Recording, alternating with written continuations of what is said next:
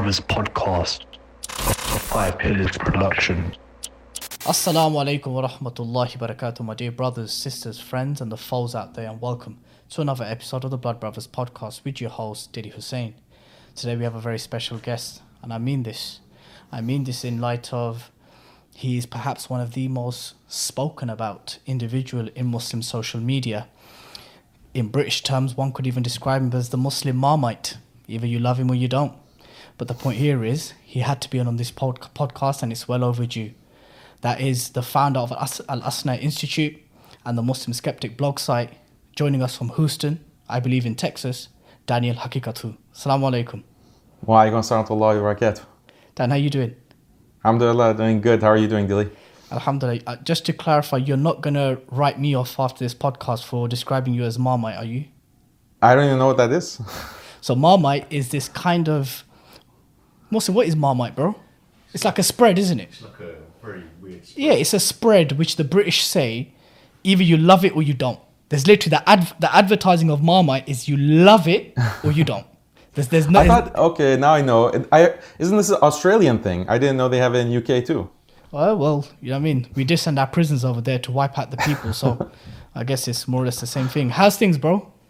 Good, alhamdulillah, you know, It's good to see trying you. to keep busy. Alhamdulillah, alhamdulillah. Right, listen.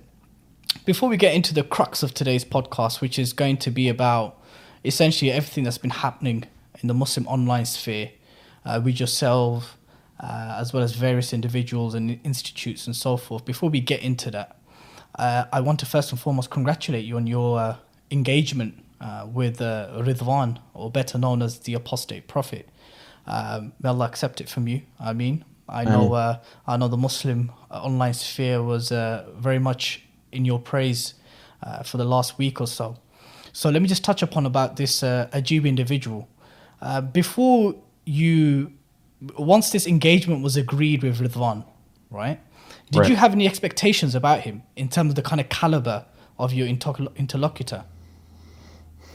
Yeah, I thought that he would actually uh, have the intelligence to prepare at least something Yeah. and have arguments. I didn't expect him to have good responses or good kinds of uh, arguments uh, to come to to come to the debate with, but um, he didn't even meet that very low bar of expectation that I had. So I mean this genuinely. I t- I've spoken to other ex-Muslim Murtad uh, online social media figures, and they get tripped up when you ask them certain things about their worldview, about their commitments, about uh, colonialism, about the history of this atheistic, liberal, secular uh, juggernaut that's been destroying uh, the world. So they usually don't have anything substantive to say, but at least they are conversant with the issues. But unfortunately, Ridwan wasn't even conversant, and he didn't seem to know much about colonialism at all. Yeah, and and I guess I mean it, it, seemed like a near consensus amongst even Muslims and non-Muslims who saw the engagement that you were clearly the one who came with the most powerful arguments, um, quite uncontested. Um, you know, were the unequivocal victor. Um, but that kind of led to then a public outcry from him uh, and a kind of a meltdown. Uh, were you surprised with that meltdown afterwards? Yeah, I mean, I was surprised because I didn't think he would show how how it had gotten to him.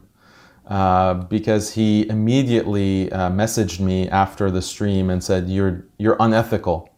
Yeah. Uh, you're unethical because we were supposed to just have a conversation, not a debate." And I said, "Well, first of all, you are marketing it as a debate. You said that apostate prophet versus Daniel Haqiqatjou, so that's you're marketing it as a debate." And second of all, in a conversation, I have many conversations with people uh, on podcasts, in real life, and I speak in the same way with reasons, with uh, evidence. If I'm going to express my opinion, I want to, it to be an informed opinion. Uh, so my conversations are exactly of the same nature. So he either doesn't understand like what a conversation means, uh, or he's just you know having some sour grapes. But uh, he immediately went and started messaging me saying I'm unethical. Then he did a live stream on his channel describing me as dishonest, the dishonesty of Daniel mm. And on, it was shocking to see that he actually had an anxiety attack on, yes, on his live stream. Yeah. So it's not very smart. Like even if you're having anxiety attacks, why are you showing that to your audience? That could that, that could be from a kind of you know trying to get maybe some sorrow, some sympathy from some some of his followers. I, I mean, when I saw that anxiety attack he had, I also thought to myself, from a PR point of view, you're not really demonstrating quwwah and strength to your to your fellow apostates, right? An atheist, you know. But then I realized I thought this could be some drama tactic to basically gain sympathy as a cover up for the very humiliating defeat he had in your engagement. But I was truly shocked, bro, when I saw the lack not even lack, the absence of any intellectual depth. Now, we've seen many engagements between atheists and ex Muslims, and as you rightly mentioned, some of them, or most of them, would at least come with some kind of informed argument, as weak as they may be, and they get dismantled eventually. But this guy came with nothing. Um, and uh, so, so I take it he was just there for the taking for you, right? Yeah, I mean, they a lot of these atheists have a kind of false sense of security or arrogance because they think that they have no beliefs of their own or commitments of their own. Mm. They think that all they need to do is show how ridiculous religious belief is and believers are. So they're in this constant attack mode. They're never put on the defensive in many of these conversations that they have with Christians or Muslims or whoever. But uh, the key, really, in my opinion, to engage with them is put them on the defensive. Uh, they do have many beliefs, they have many commitments. They might not call them religious uh, per se, but they are deeply held values that they have.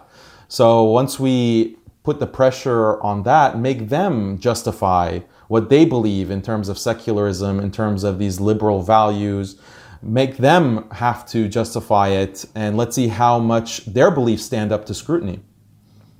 I mean, I mean, just to add on to that point, do you see that one of the reasons why, unfortunately, we see a number of Muslim public figures or people who are uh, involved in uh, apologism, that one of the reasons why they don't come across as empowering to the Muslim Ummah is because when they engage non-Muslims from various ideological persuasions, is that they tend to engage with them on their framework, and that's one of the kind of one-on-one mistake that we always make. Whether we are discussing secular liberalism or feminism or or whatever it may, whatever ism it is, we always what I've seen very common is that Muslims will start the conversation by firefighting, by and, and, and basically conforming to their framework as if that's the default of the truth um, and, and very rarely do we question the epistemology of their claim to what they think is should be the default. Do you understand what I'm saying here, Dan? Yeah, absolutely. Um, I think that we can't buy into their larger framework yeah. of thought. That's easier said than done because you don't necessarily know. Uh, because of the education in the modern world, the mass media, a lot of these secular liberal ideas have seeped into the Muslim mind, unfortunately. Yeah. And sometimes the Muslim doesn't even recognize that, oh, this idea that I'm saying or this value that I'm propounding, mm.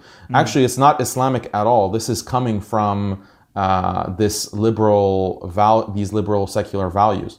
So I agree with you completely. We have to put things on our own framework, understanding what really is the Islamic framework and how it's different from what else, whatever else is on offer, that's um, a little bit more challenging, but it's very plaus- uh, doable, and we can definitely take that as a strategy in these conversations.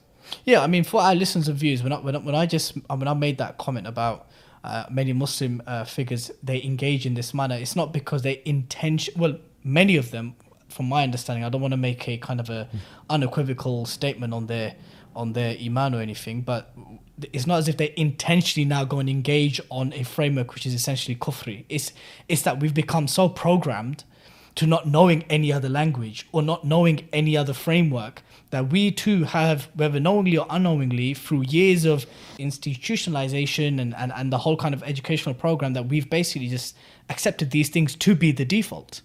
Um, so yeah, I mean, obviously in the aftermath of the engagement with Ridwan, Twitter and Facebook was like singing Dan's praise, and everyone was like, "MashaAllah, today was a victory for Islam against this murtad and etc. etc." And what I also saw were people who had previously criticized you, people who had previously sat on the fence regarding yourself, and people who basically, by people I mean Muslims, who basically said, "Look, man, this this, this is the kind of stuff we need to be supporting Dan for. This is the kind of stuff that Dan needs to be doing more of." You know, did you notice those comments as well? Yeah, some of the comments were like that. Like, Yeah. why is Dan Daniel needs to focus on these kinds of debates or these issues exclusively? Okay, so moving on from engaging ex-Muslims and atheists to what you've practically coined as compassionate imams, right? Um, and basically, this kind of a uh, you know a public public accounting of a prominent uh, Muslim figures. Um, in terms of your priorities, in terms of priorities of the da'wah, because da'wah is so multifaceted. There's so many there's so many aspects of da'wah. Da'wah to Muslims, da'wah to non-Muslims, da'wah to family, da'wah to the community, da'wah to your peers, etc., etc. Where do you prioritize engage the, the kind of engagements you had with Ridwan and the kind of calling out of compassionate imams? So I think they go hand in hand. At least that's the way I view it, uh, because the same arguments that I would make against liberalism, against secularism, against feminism, against a murtad or an atheist, those are the kinds of belief systems that are affecting Muslims as well. Exactly like we discussed, they've been programmed, in- your words. The Muslim community has been programmed with these ideologies. Who is doing the programming? Right? Who is doing the programming? In large part, it is these, what we sarcastically call compassionate imams. Can you elaborate on what a compassionate imam is, please, just for our viewers and listeners who, who have not uh, embarked on or, or come into contact with this uh, phrase, this term? Yeah, What is it? What is a compassionate imam?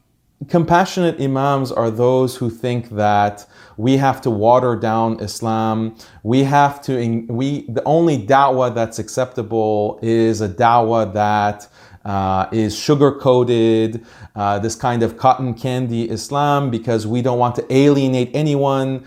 If we uh, teach certain aspects of the Quran, if we teach certain aspects of the Sunnah and the Seerah and our Islamic tradition, that will alienate the Muslim community, uh, and there's a potential that someone might leave Islam if they hear, for example, that uh, an imam can only be a man, a woman cannot be the imam, it's only a male role.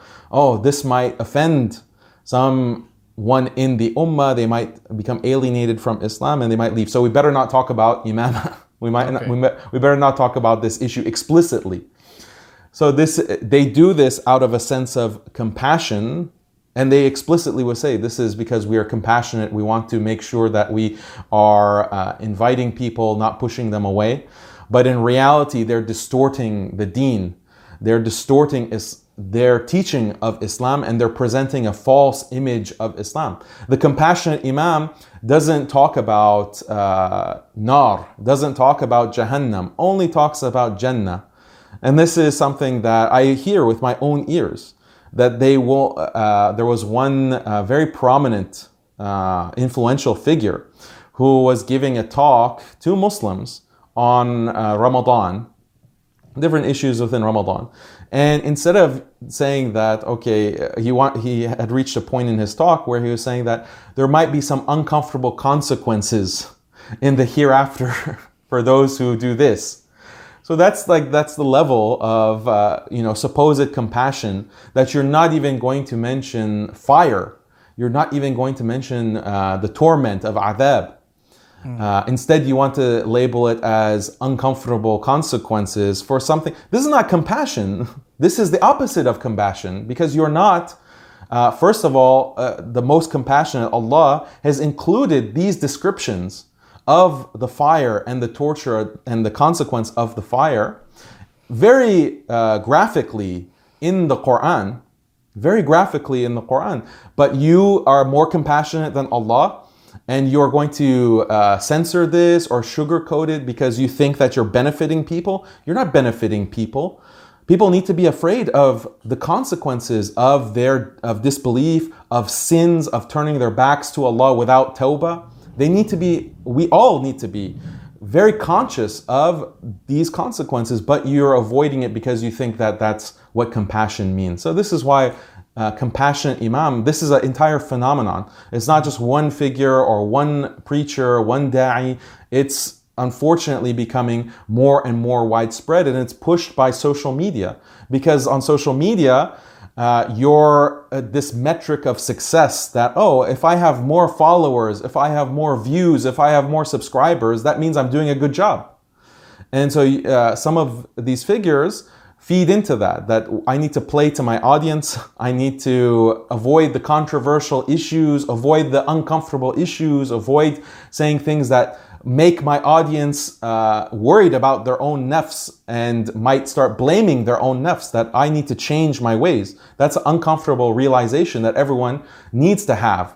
That my nafs, I am my own enemy. I have to change. I need to make tawbah because it means that you're you have a change to make. So there's an ego defense mechanism that people have, and they want to shut off the feed or they want to shut off the channel, they want to block whatever to avoid hearing that very real message. So that does that mean that the teachers, the imams, these celebrity uh, du'at avoid that message so that people aren't leaving their channels or leaving their social media?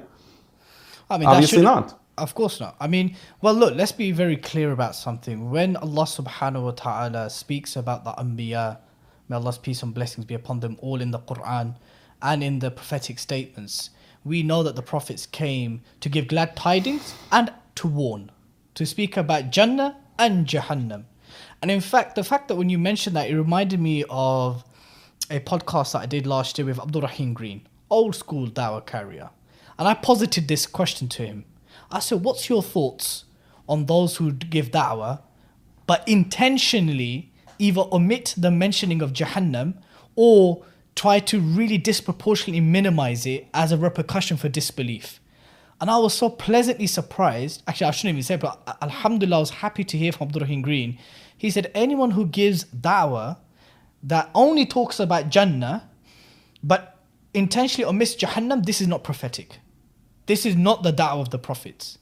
Because many of the prophets, including Prophet Wasallam, came and warned about Jahannam in the most unequivocal and harshest of terms right? But I guess what I'll posit back to you, Dan, is how would you then respond to the two following counters? Counter number one if you say that the programming is taking place of Muslims to kind of uh, conform and start regurgitating a kind of Islam that has clearly been influenced by secular liberalism and a whole host of other problematic ideologies, and those who are doing the programming, in this case, let's say some of these imams who you describe as compassionate imams, are we not then basically saying that you're you've made you've basically ripped up their hearts and then made a judgment call on them having this nefarious agenda? Well, uh, what is a nefarious agenda? I'm just judging their public statements and what they're presenting to the masses. And it's very clear to see. I mean, you objectively can see how many lectures does this person have on uh, a very gentle topic, a very politically correct topic? How many do they have on a politically incorrect topic? Uh, and a, a very um, decisive. Why is, why is, that a metric? Why is that a metric of measuring um, how orthodox or how normative they are and, and how consistent they are. If they speak about one topic more than more than the other, that could be purely due to a, an issue of speciality, no? Uh, okay, so there is some special speciality, but the figures that I'm talking about, and I label as a compassionate imam, they have taken it upon themselves to teach the deen. They have taken it upon themselves to teach Quran, to teach Sunnah, and their classes are on this basis. You have a tafsir class, you have a fiqh class. And if it's the case that you're teaching, for example, tafsir, and I've had imams admit this to me privately, that they'll teach the tafsir, but they will skip a surah or they'll, they'll skip the tafsir for a specific ayah because it's controversial, quote unquote, because they don't want to deal with the backlash. So this is something that you can judge because you might wonder, okay, you're teaching Tafsir Ibn Kathir or you're teaching Tafsir Qurtubi and you skipped an entire surah. Why? This surah has something that it's not our judgment. This is as a fact, it's politically incorrect in our current climate, in our current context. So this is no judging of what's in their heart. Um, this is just a judgment of what they're teaching. It cannot be said that you're teaching uh, the Quran fully if you're skipping, if you're concealing parts of the book. You reveal parts of the book and you conceal parts of the book. This is uh, not only it's a, is it not prophetic as you put it. That's a very gentle way to put it. It's not prophetic. Or Sheikh Abdurrahman or Abdurrahim uh, mentioned this is not prophetic. Prophetic. It's also following in the footsteps of past communities that were destroyed because of this kind of behavior. Allah has sent them the revelation and they hide what is inconvenient for them. The fact of the matter is that Allah tests us. Uh, are we going to speak the truth even when, especially when it is difficult for us uh, financially, in terms of our reputation? Uh, and this is the challenge that an imam takes. So, someone who is an imam mm. and is going to take that position as a teacher or a scholar, an alim, that comes with certain responsibilities. That comes with certain responsibilities, right? It's not if you if you are a specialist and they want to say that you know I'm not actually a sheikh. Don't call me sheikh. I'm not an alim. I'm not a teacher of deen. I just want to. I'm just a heart softener. I just want to give people heart softeners and make them feel good about themselves. Okay, that's fine. You're specializing in that, but don't take on these kinds of airs of uh, being a religious leader or an alim no, that's not what you are at all. You're just a, you know, um, a cheerleader in, in the worst sense of that word. So I'm not looking at anyone's heart. And then look at the effects. Uh, we have to look at the impact because part of it is programming, right? You're programming the community to think in a, in a certain way. So look, I think a, a very good test of someone's willingness to speak the truth in light of political pressure is on the issue of LGBT. LGBT is something that is very clear in the Quran and in the Sunnah. There are about 80 ayat in the Quran dedicated to uh, Lut, the Prophet Lut salam, and his people. 80 ayat. And this is something that you can't hide, but it's very politically incorrect very politically incorrect to say that us, these people were destroyed because only for uh, or primarily for their sexual behavior. And, and, we'll we'll get to the whole LGBT lobby and, and engaging with them to further what may be perceived as uh, Muslim interest. We'll, we will get to that. That is one of the points of our podcast. The second counter, then I guess would say is, what would you then say that f- from from those individuals and organizations who engage in this type of da'wah is that look, we are living in the West as Muslim minorities in a very hostile environment where most people either don't know about Islam or get their Islam from Sky News, Fox News, and BBC. That is the only Islam that they've ever heard. And to go, you know, straight in to Jahannam, to Hudud, to you know um, sodomy to you know all these kind of things which are yes okay either are politically incorrect or are controversial by today's standards that this is not hikmah this is not wise this is not actually bringing whether it be muslims and non-muslims closer to the deen of islam it's rather giving them reasons to to run a mile so really what i've heard is that or what i've read as well from various uh, um, um, figures uh, who you have coined or described as compassionate imams, is that look, you know, we're not necessarily rejecting these things. We're not necessarily because to reject. I've even heard from some. Again, I'm purposely not mentioning names, but I think me and yourself and people who are going to be watching this know exactly who we're talking about. Is that we're not we've not rejected these things. To reject these things will be kufr, right? But at the end of the day, you know, there needs to be some level of hikmah involved in the da'wah, and we need to understand our climate and our environment how would you respond to that? How, how are they deciding what is hikmah or not? Because when we look at the example of the Prophet sallallahu alaihi wasallam in Mecca, the ayat that were being revealed uh, at the beginning of the uh, prophethood, at the beginning of Revelation, they were extremely uh, harsh against the Quraysh and against that society, going after their practices, their social practices. Um, so this is uh, this idea that uh, we have to kind of ease certain things uh, to our audience, to the society at large. We don't even see that within the actual seerah and the order of revelation of the Quran. Uh, beyond that, okay, if we assume that this is the proper proper strategy that we only focus on the soft things the you know quote unquote attractive things about islam and this is hikmah for a while okay then when is it going to be the time to start giving the warning. When is it going to be time to start talking about jahannam? When is going to be the time? Uh, tell me give me a date. At what point? Okay, well, well, well, I guess you know when we talk about strategies, and you know strategies are essentially dawah methodologies, and I guess this is one of the things which so many Muslim organizations and movements will differ um, upon, and, and they'll differ upon, and they'll say that look, this is an ijtihadi matter, right?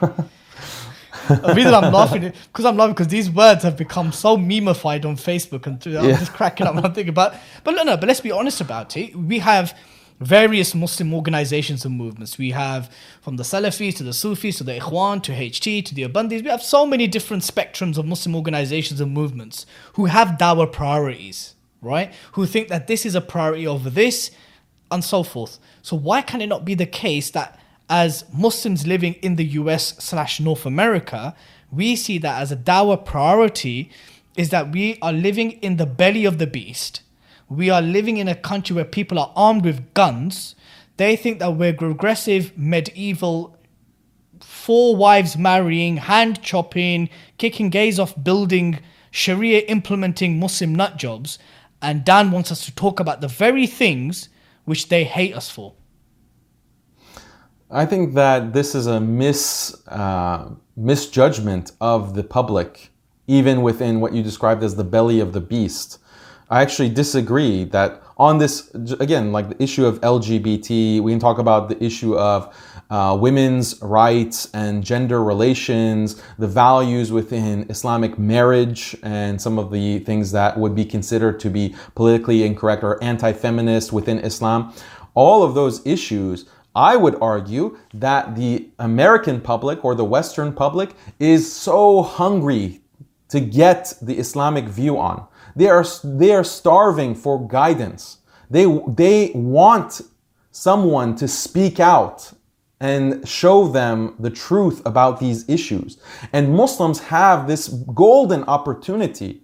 It has been, you know, presented to us on a golden platter, this opportunity to be the ones who speak the haqq, who, who show them and explain that, look, this kind of unbridled sexuality, this hyper uh, lust that you are promulgating, not you as a public, but the powers that be, these corporations, these media moguls that are propagating throughout society, this is wrong, this is harmful, this is deadly. This is going to destroy your society because they understand that. They recognize it and they feel it because they have a fitrah. They recognize it and they feel it. They're seeing their families crumble in their hands.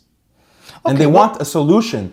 Muslims have a solution, but they're not speaking that solution because they're worried about backlash. I'm gonna throw. is- I'm gonna, I'm, I'm gonna throw various counters at you, and it's counters that I've read, posted on your wall, in discussions, even in the UK when we've discussed yourself and, and your activities online. How would you then respond? Then, okay, Dan. Okay, fine. You you're saying that the American public is hungry in light of this kind of uh, hypersexualized um, uh, society, you know, where, where, where what's perceived as uh, traditional gender roles are being mixed, the LGBTQ lobby, intersectionality, all of this stuff. But aren't you essentially falling into the lap of the alt right? And it is those constituencies within the US who are hungry for this kind of uh, information and positions on these issues tend to gravitate towards those who actually will have no problem in a click of a finger bombing the Muslim world into in, into into decimation. Oh, I don't understand the question. You're saying that they're most they're the most likely this alt right that you're describing is the most likely to accept Islam, but they're also the ones who are going to bomb Muslims. No, we, we, what you'll find is that those who gravitate towards the right, you'll find that on social values and family values, there will be a similarity with traditional Orthodox Islamic, uh, you know, uh, views on certain issues, right? Family, uh, gender, marriage, crime, etc. But these are the same people, the same constituency. I'm making sweeping generalizations here, by the way. Uh, but it is that constituency that will also have no problem whilst agreeing with you on LGBT, agreeing with you on, on, on the on the sanctity of, of the institution of marriage, on um, on, on, on defined uh, roles for men and women in society, etc. They were the same people that have no problem killing your brothers and sisters and pushing for war in the Muslim world. So we so those who appear to be kind of not pandering but gravitating towards the left, i.e. Muslims, are doing so because they've seen that that that other constituency is a far greater threat. I mean, I, I fundamentally disagree with the premise because the left wing is just as eager to bomb and destroy the Muslim world as the right. In, in the American context, in the Canadian context, and arguably in the UK context, the uh, the right is going to is willing to bomb and destroy Muslim society on one set of reasons, and the leftists they have a different set of reasons. Oh, these Muslims aren't uh, allowing homosexuals to do what they want throughout society. Therefore, we have to go and fundamentally intervene, whether violently or through sanctions. The um, country of Brunei, for example, introduces, or, or the king, uh, sultan of Brunei wants to introduce uh, Sharia hudud, uh, wants to criminalize homosexuality uh, or homosexual behavior. And then what happens? All of these Western countries start introducing sanctions, threatening, rattle, saber rattling. And in the United States, Ilhan Omar, the supposed enlightened left Muslim congresswoman with hijab, mashallah, is the one introducing uh, legislation into Congress to sanction Brunei, a Muslim country. She wants to sanction because why? And she calls within the legislation explicitly that what Brunei is calling for, these punishments are draconian, they're barbaric, barbaric. So she is insulting the Sharia, she is attacking violently through sanctions a Muslim country, and she is on this enlightened, woke left wing. How is this, you know, how, um, um, what does okay, it mean? Okay, I, I'm, I'm with you. Tony Blair, Labour Party, had no problem taking us into Iraq and contributing towards the death of millions in Iraq and Afghanistan. Agreed. Obama was the first one to introduce the Muslim ban and had the highest number of drone strikes in Somalia, Yemen, Pakistan. So, yes, we can agree that whether it's left or the right, for various reasons, they'll have no problem waging war against Islam and Muslims. Okay. Domestically speaking, in the West, for some reason or another, Muslims of various backgrounds and persuasions feel comfortable in allying themselves with those who tend to lean towards the left or are clearly the left on issues of Islamophobia, on issues of Palestine, on issues of draconian anti terrorism laws, and it appears to be a safe space. The most assumed common ally is those who are the progressive left. So even on that kind of maslaha, mafsada kind of paradigm, a principle which does exist within our usul, which is a normative Islamic usul ummah principle, can it not be argued that the reason why we find ourselves, uh, whether it be MSAs in the North America or ISOCs in the UK, that the reason why they find themselves leaning towards the left and allying themselves with the left is because this seems to be a safe space to try advance our interests. No, it's completely illogical. And I this again, I disagree with the fundamental premise that Why are you liberals- disagreeing with me so much, for man? We, I was going to ask you the same question. we but- don't we don't usually disagree this much. Go on, crack, crack on, crack on. So uh, again, on the left wing, domestically, okay, they have been extremely hostile to Muslims. They've been extremely hostile in terms of domestic spying, in terms of entrapment, I, I'm speaking mostly from the American context, but I would argue that it's the same any anywhere in the West. But in the United States, Barack Obama had this massive entrapment program through his department. Uh, through his administration, where they are sending the uh, FBI, basically these counter extremist officials, to entrap, basically get some poor Muslim uh, who might have mental issues, he might have a criminal record, try to incite him to plot some act of terror and then swoop in and say, oh, look at this homegrown terror that we caught, even though they are the ones who uh, incited him to make an extreme statement or to buy a weapon or anything like that. Then they were parading these Muslims in front of the camera, the news media, and saying, look at this homegrown terror. In uh, Obama's time, the anti Muslim sentiment was much worse, much, much worse, tangibly palpably than it is in the Trump era. In the Trump era. In the Trump era, in fact, Donald Trump ended that program. He ended a lot of those domestic spying programs that was part of the Obama administration, the Countering Violent Extremism CVE program, which the brainchild uh, is Prevent now in the UK, Yep, yep. analog of that in Canada. That came from liberals. That came from the left wing. So that's point number one. Point number two, fine. I'll con- let's just concede your premise and say, yeah, there's these left wingers that they just are so cuddly with Muslims. I would point to that. I, I on would particular that. Dan, on particular interests, on partic- on particular what? issues, Like what? Islamophobia, anti-Muslim hate Okay, Islamophobia. We're uh, uh, we're going to help you on Islamophobia, but we're going to force your schools, your Islamic schools, to teach that there's no problem with a man and a man um, getting married and uh, adopting children. There's no problem with uh, being a boy, but you, maybe you feel like a girl, so you need to start taking hormones. We're going to make sure that all of your schools are teaching this curriculum. And if you refuse, then we're going to defund your schools. And if any parents refuse to send their children to learn this fahisha, we're going to send those people to prison. Okay, so this tolerance is a double-edged sword. Right? Yeah, yeah, I know. I mean, I, mean, I, mean, I spoke to you about this in the Muslim Skeptic podcast, didn't I? About this very issue. So even if, even if, uh, you know, eh, let's even concede that. Let's even concede that that there's not even going to be any kind of repercussions uh, in this acceptance of left-wing tolerance. Then, like, there is a maslaha, uh, a clear maslaha. So I'm conceding everything. There's a clear maslaha for working with the left wing. Even in that situation, maslaha has a certain limit. Yes. Okay, it has a certain limit. Uh, what was the maslaha for the Prophet wasallam in Mecca to just not teach certain ayat, not talk about Jahannam, not talk about those who are burying their daughters and are stealing from the orphans and are mistreating the poor, dishonoring their blood relations, their kinship ties. Don't talk about that. That's politically incorrect. There's a maslaha here where we're just literally a dozen Muslims. The ummah is just a dozen people. We don't want to be snuffed out. There's a clear maslaha, right? But it has a limit. What was the maslaha for Lut alayhi salam? Okay, he is by himself with his family, and even his wife is against him. Even his wife is plotting against him. What was the maslaha for him?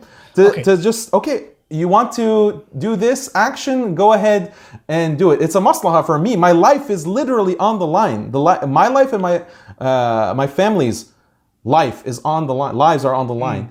Where was the maslaha there? Yet he told them directly that what you do, I hate this action that you're doing. I will not comply with what you are demanding of me.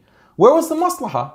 So if we're ashab, uh, you know, all these examples in the Quran, so many, where it's not just uh, you know utilitarian maslaha kind of reasoning. Okay, so let me so, so just on that analogy of the Prophet wasallam and his da'wah in Mecca for for the first 13 years. We are also aware from the seerah Dan that the Prophet sallallahu wasallam he used to speak with the leaders of Quraysh in a particular manner and he used to speak with the awam in a particular manner. I don't think there's any disagreement that when he spoke to the likes of Abu Jahl and so forth, he was very harsh and he was very uh, you know uh, uncompromising and, and, and very clear in his warnings uh, of, of Jahannam and, and, and, and their and their fahisha and their shirk and all sorts. But there are also examples from the seerah where when the Prophet ﷺ spoke to those who were not the leaders of Quraysh, who were not the al-mala of society, that there was a, a different persona. And there was a far more relaxed, more compassionate approach to to those who weren't the leaders, who weren't the kind of uh, the, the the figureheads of the oppressive uh, pagan society of Mecca. So can it not be a case that okay, fine, with the system and the people of power, we will engage with them in a particular manner, and then with the lay folk who might also be of that same ideological persuasion, it may require a different mannerism and strategy to engage them. I'm not sure that's an accurate generalization. I think there are examples of the Prophet ﷺ speaking harshly to certain figures of the Quraysh and actually speaking softly to other leaders of the Quraysh or of the other tribes, trying to invite them and even bringing gifts to them. Mm. Uh, so I, am not sure about that generalization that you're making. Uh, but I mean, this is an important distinction that we have to make. What is the uh, context of private discussion, one on one, between a da'i and a non Muslim or whoever else? Um, what's that context and what are the where is hikmah in that conversation? Whereas you are a teacher on the mimbar speaking at the masjid or you're having your dars in the masjid you have the halaqa in the masjid what is the context of that?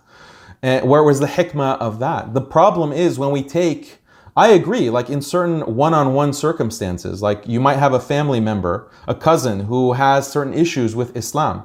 Am I going to one-on-one go to that cousin and start blasting and start talking about these kinds of issues?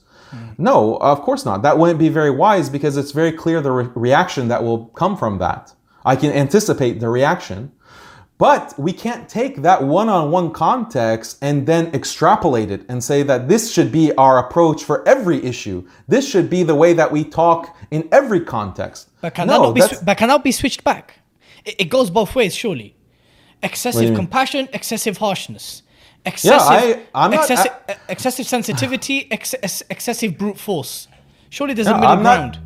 Of course, I'm I'm an advocate of that middle ground. I think there there should be balance. I don't advocate all harshness. I don't advocate blasting. I just mentioned like even in the public context, mm. you there's a balance between uh, warning people and giving them the good news, giving them good news of Jannah and uh, a merciful Allah is merciful. He's compassionate and He will uh, accept us if we repent to him. So yeah, of course, there's a there's a balance, but I'm just making the point about how if we believe that this kind of private conversation where you have someone who's literally on the brink of leaving Islam and you're catering a certain message to address him to prevent him from leaving Islam, you can't use that for all of your da'wah. You can't use that for all of your teaching because you are just appealing to the lowest common denominator for the entire community. You're dumbing down Islam for the entire community just on the basis of a one on one conversation. That's disastrous. That's okay. disastrous for the ummah. So, look, I mean, before we move on to the next uh, topic of today's discussion, let me ask you a, a, a question, a hypothetical scenario, right? Um, if do you think, according to your understanding of of Deen and priorities as Muslim communities in the West, do you would you personally uh, ally with a Christian uh, or or a Jew uh, on the issue of um, against LGBT laws and curriculums in schools? It's not hypothetical. They have reached out to me different. Christian groups have reached out to me. And, and have they have, have, you, have you aided them and accepted them? No, no. Why? Because these same groups are the ones who are um, advocating for quote unquote Christian minority rights in the Muslim world. So, I mean, they didn't reveal that. I had to go and research and see what else, what is, what else is part of their agenda. And I saw that these are people who are advocating against the hudud, in uh, the Muslim world. They're advocating for the building of all kinds of uh, churches and missionary work in the Muslim world. So no, of course I'm not going to ally with such people. let's say let's say if they didn't have that global agenda. Let's say they were these were just christians from houston who sought Daniel Haqiqatjou's assistance in opposing a particular lgbt bill or the kind of um, making it um, obligatory and mandatory to teach to schools to primary school children. Would you would you would you work with them on taqwa and bir on, on, on to prevent this greater harm? I mean, I, I would have to investigate, but I don't see anything that is fundamentally would disqualify that. So now to posit back to you, do you think there's anything wrong with a Muslim or Muslim groups and figures who may ally themselves or position themselves towards some elements of the left to oppose a particular anti-Muslim terrorism bill?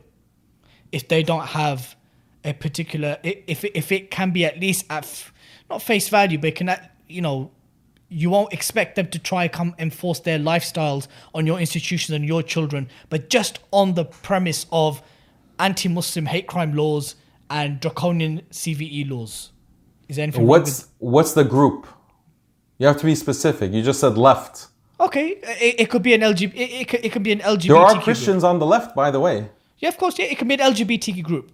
It can be a feminist. No, if group. it's LGBT, no. If it's LGBT group, no, because the whole purpose of the LGBT group, they are united on the basis of this. What what connects them, what unites them as a group, is fahisha, is this practice of uh, sodomy and what have you. That is their whole purpose, and this is they're wanting to spread this very aggressively because they want to normalize this in society. It's very di- and anyway, we can't compare like a Christian group. This is a category Ahlul Kitab that's recognized in Islam. Ahlul Kitab, it's recognized, uh, but there's no such thing as an LGBT community. This is something that they've invented on the basis of again what what unites them A particular sexual fetish. Okay? There are many. There's also uh, pedophile associations. Okay? Uh, uh, actual organizations in the West for pedophilia, for incest, for uh, bestiality. Should we ally with them? Should we ally with those kinds of groups? Is that uh, acceptable? No, we, we draw a line. We draw a very clear line. So even if you're going to support us, we're not going to support you. We're not going to stand with you. This is what you're for. Unfortunately, Muslims have lost this sense of horror and shock. Can we, what- can we or should we take help from them if they offer it?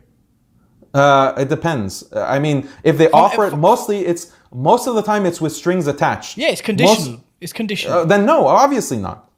okay. So, no way. We, we prefer to go it alone. Because what they're asking is something that's concordant with their values. If they believe that Islamophobia is wrong and that the Muslim ban is wrong, and if they believe that, good for them. Uh, good for them. That's uh, in accordance with their values. But what they're asking for Muslims to support is contrary to our values. Very contrary. So how is this? How is this an equal situation? How is this reciprocity? You want us to support something that is against our, our values, but all you're doing is uh, is supporting something that is in conformity with your values. So this is not a fair deal. But Dan, Dan, the, the, the thing which is concerning to me is that we have entire Muslim groups, figures, and movements who have got a long history, right? I'm not going to mention names, I'm not going to mention the names of the movements, but their general premise of their da'wah, especially in the West, is that where we can advance a particular interest or cause of Islam without necessarily uh, compromising or conforming to the beliefs of the LGBT or the Marxists or the left or the right. We can do this. It, a, it, it doesn't necessarily matter who's looking to aid us. If we can advance the cause of Islam in any partic- in, in any gradual way, we can do How it. are you advancing the cause of Islam? How are you advancing it when, because of this allyship, they you pull out as a, an they, imam? they pull out a maslaha calculator and they and they do a. no, no, but Yeah. honestly, it's, it's nearly always argued from a maslaha and mafsada point of view. Yeah, uh, that's the stupid part about it. Like we can ex- concede, like I did in, in what we just said. I'll concede maslaha mafsada, okay? But where you're ignoring the mafsa, the mafasid, you're ignoring all of the harms that come from allying with them. Because when you ally with these groups, even if you don't actually go to Congress and with a rainbow flag or you go to parliament with a rainbow flag, even if you don't do anything like that, are you going to mention Qawm Lut in your next khutbah? Are you going to talk about these ayat? Are you going to be talk about uh, homosexuality in your next khutbah? Are you going to talk about gender and gender roles in Islam in your next khutbah? Most likely not. You're going to censor yourself. You're going to, because, and, and really in, in many of these masajid, especially the bigger ones, they have live stream. So everything that happens in the, the masjid is now in the public domain. Mm. And they are, even when they're in the masjid giving their dars, it's a public performance. And they're avoiding ta- teaching certain things. So, and it's on the basis of these alliances that they've made with political parties. I mean, we're talking about LGBT, but also when it comes to women's issues. Okay, what does Islam have to say about the gender roles? What does Islam have to say about the leadership of the man over women? What does Islam have to say about the structure of the family and the ideal family? What does Islam have to say even between gender relations? Because these leftists also have a big problem with the idea of gender separation. Maybe in the UK, you've seen how they're in the Guardian and BBC, they're publishing articles from Muslim women complaining that, oh, these masajid aren't uh, welcoming to women right? These masajid aren't letting women come in or they have, you know, not equal facilities for women. So this is a huge campaign against the Muslim community coming from the left. So what is the cost? Okay, mm. fine. Maslaha and mafsada, I accept it. Do an honest calculation of the mafasid that are affecting the community from this allyship. Uh, by the way, just so that the listeners aren't confused, I'm not saying we have an unprincipled relationship with the right wing, with conservatives either. No, I'm saying we stand on our own two feet. We stand on the haqq. Okay, we don't need them. Mm. Wallahi, we do not need them. The, the victory for us, the protection for us comes from Allah only. Mm. Only. These, that's the true maslahah. Right? Isn't, the, isn't, isn't, isn't a calculation of maslahah and mafsada the harms and benefits in terms of the state of the Muslim communities or the Muslim ummah and how we move forward to prosperity and so forth. Especially in the current climate and environment, uh, it's not something that's a recent phenomenon. Yeah, f- sure, it's been amplified by 9 11 and everything that's come after it. For the last 100 and 150 years, we have been in a very dire situation collectively as an ummah uh, whether that be in terms of oppression, occupation, the ideological attack, the cultural attack, I mean, all sorts, in every angle.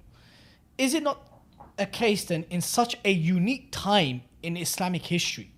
And this period, this period that we're living in right now, and I've always said this in my lectures and my talks, that brothers and sisters, we are living in a unique chapter of Islamic history. Is it not a case that a lot of these do things, the maslaha calculator, is it not really reflective of the reality of the state of the Muslim that perhaps some or many of these things are ijtihadi issues, where one group or one scholar differs with a take of the other and so forth, and therefore they proceed with how they think is the priority and what is most strategically beneficial to Muslims. I would say that the Ummah has always been the minority. The Ummah, from the very beginning of revelation, has been the minority facing great external threat, existential threat from the very beginning of the message. Uh, when the Muslims were in uh, Mecca, they were the minority. When they went to Medina, they were the minority in the Arabian Peninsula. When they conquered the Arabian Peninsula, they're a minority in the global stage.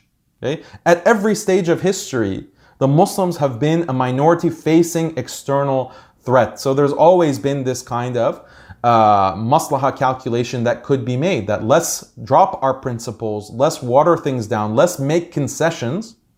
Even when the even when uh, in the Umayyad dynasty or the Abbasid dynasty, all of these periods, even then the truth was a minority. Why did we have the scholars like Imam Ahmed? Why was he being uh, jailed? Why was he being tortured by other Muslims, even though he was on the truth? So all, the truth has always been in this position uh, of uh, threat from the outside. So now our situation, I agree with you, there are some aspects of it that are unique. Uh, no doubt about it, no question about it. Uh, but does that mean we have to have a new ijtihad? No, this 1400 years of history, 1200 years, 1300 years of history leading to the colonial period, that has prepared us. that should have prepared us for knowing how to deal with this and giving us the istiqamah, giving us the fortitude to be able to uh, deal with this in a principled way. Every, everywhere that we look, those who stick with their principle, whenever we look at history of the ummah, whenever we stick to principle, we succeed. Allah gives us nasr. He, he gives us the victory. Whenever we compromise and we and we have this calculation of this, we know this is the haqq, but it's going to be it's going to lead to problems for us. Sometimes it's di- dire problems, and we compromise, then then we lose. It's very clear pattern. now moving on to your social media activities, right? Or rather, your methodology in how you uh, engage on particular matters as well as particular individuals and uh, organizations. Um, at what point in your life, of the lo- course of five years, did you decide? I- I'm not saying that one day you woke up with a kind of an epiphany and thought, right, I'm gonna start doing this, start taking, pull out the 12 gauge and start letting it off on Facebook. No, but at what point did you realize that okay, I'm gonna need to now start addressing this stuff, the compassionate imams, uh, the organizations who I feel are presenting a very watered down Islam, and so forth. That you know your your, many disagreements with these uh, organizations figures. At what point did you thought, right, this is the better thing to do to now come out and start calling them out? So I always was calling out uh, wrong decisions on you know these issues like feminism, LGBT, liberalism. I was always that was always part of my writing and but- speaking. But, but, Muslims, Muslim figures, Muslim organizations, at the veracity that you're currently been doing it out. so recently in the past two years i decided uh, with consultation with advisors and, and other scholars to be explicit in naming names Okay. and that was a conscious deliberate decision of only the past two years and the basis for that decision was that things are getting worse and worse. These uh, figures and their organizations are uh, becoming worse in terms of hiding Islam and teaching a distorted version of Islam. Uh, and I was part of some of these organizations. I was part of them. I was working, collaborating with some of these figures, and they changed. You were an and I- ustad. You were an ustad to even one of them, no? yeah, I was this ustad, respected figure. But now you're a neophyte, right? Neophyte. now I'm a neophyte. Now I'm a neo madkhali, neophyte, know nothing. Just out So- clarity, just out clarity, do you have any kind of theological persuasion towards Rabi al Madkhali and, and that strand of Salafiyah? Just out of No. curiosity. No, I don't. Just, just, just wanted to clarify that. Yeah. Crack on, crack on, carry on, bro. So, so, but what I realized then, uh, so when I criticize fanboys, Yeah. I used to be a fanboy myself. I used to be a fanboy, and it was a very painful process to realize certain things and to see certain things. Uh, and certain things were said to me very directly that, look, Daniel, I'm not going to t- talk about this issue because it's not good for my career right now. Like this political issue that is uh, creating so much havoc in the minds and hearts of Muslims, I'm not going to talk about it Can I ask because what it's that, not. Can I ask what that topic was? What was it? It was about uh, LGBT. It was about the uh, Orlando shooting. Okay. So uh, the nightclub shooting. the nightclub So this, shooting in Orlando. Yeah. yeah, yeah. So then there was a huge statement that was made where this was like a cataclysmic, or I would say a catalyzing moment where uh, a lot of these figures, these popular figures in the US, uh, imams, made a decision that, look, we're going to collaborate very closely with activists, these liberal activists, uh, because this is what the situation calls for. And we're going to make a statement that is we are supportive of LGBT rights. Uh, we're not going to oppose it.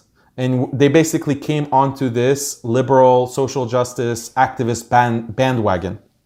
That was in 2016. So when that happened, it really accelerated a lot of these trends.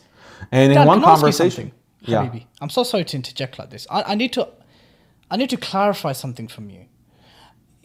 If there are people from the LGBTQ community, whether they are lesbian or gay or bi or queer or wherever all the different alphabet alphabetical letters represent, if they are being treated differently because of that sexual persuasion publicly, in terms of they're getting beaten up on the streets, their their cafes are being attacked, um, their businesses are being graffitied, um, they're getting attacked on the streets because of the way they look, and these kind of things. To introduce laws to protect them from these kind of things, are you against that? So um, yeah, I'm again. I'm not against protecting people. That's that's already the law, isn't it the case? It's already the law that I can't see someone, or you can't see someone on the street who is dressed differently or is dressed flamboyant, flamboyantly or whatever it may be, and you go attack them. That's already the the law. Okay, so okay, fine, I okay, fine, support but- that you shouldn't assume and attack people just because of the way they look, and even if they have a certain behavior or they say i'm lgbt and they wear a sign on their head that says that also you don't have the right we don't have the right to go and attack them of course not What about what about them being called? Okay, so what about your thoughts on uh, terms uh, which are now criminalized, such as calling someone a faggot and things like this, which which in the UK you can get arrested for that for for hate speech law. uh, no i'm not in favor of laws that limit that kind of uh, way that people talk no of course not Okay. What's your views on companies, uh, organizations, not Muslims, not Muslims, non-Muslim organizations, companies, businesses, uh, choosing to not employ someone because they identify as one of these uh, uh, sexual persuasions? great uh, policy for a business to have. That's a policy I would have for my business. Because why? Because I want people working for me that have morals and have uh, who are not committing fahisha, who are not committing this kind of behavior. I want my employees to have that kind of i don't want such a person coming and corrupting my business corrupting my employees corrupting my Okay, uh, okay, life but- yeah, but but obviously you're not going to employ someone like that in Al Asna or Muslim Skeptic, of course not. But I'm talking about Well, that's Debenhams or- discrimination or- then. Or what about what, what about Debenhams or Walmart? Well, I think that someone who is the uh, proprietor of such businesses, Muslim or non Muslim, has to be extremely cautious about are you going to hire someone who is a sex offender? Right? Are you going to, you're, Mm. No, of course uh, not. No, there's certain wh- checks. There's DBS checks. Yes. Yeah, you're, you don't, you discriminate then. You're discriminating against the sex offender. But who def- decides what is a sexual offense? Who decides? Man made laws? Well, that They well, decide, that- or the creator goalpost- decides what's a sexual offense. What was that? Sorry?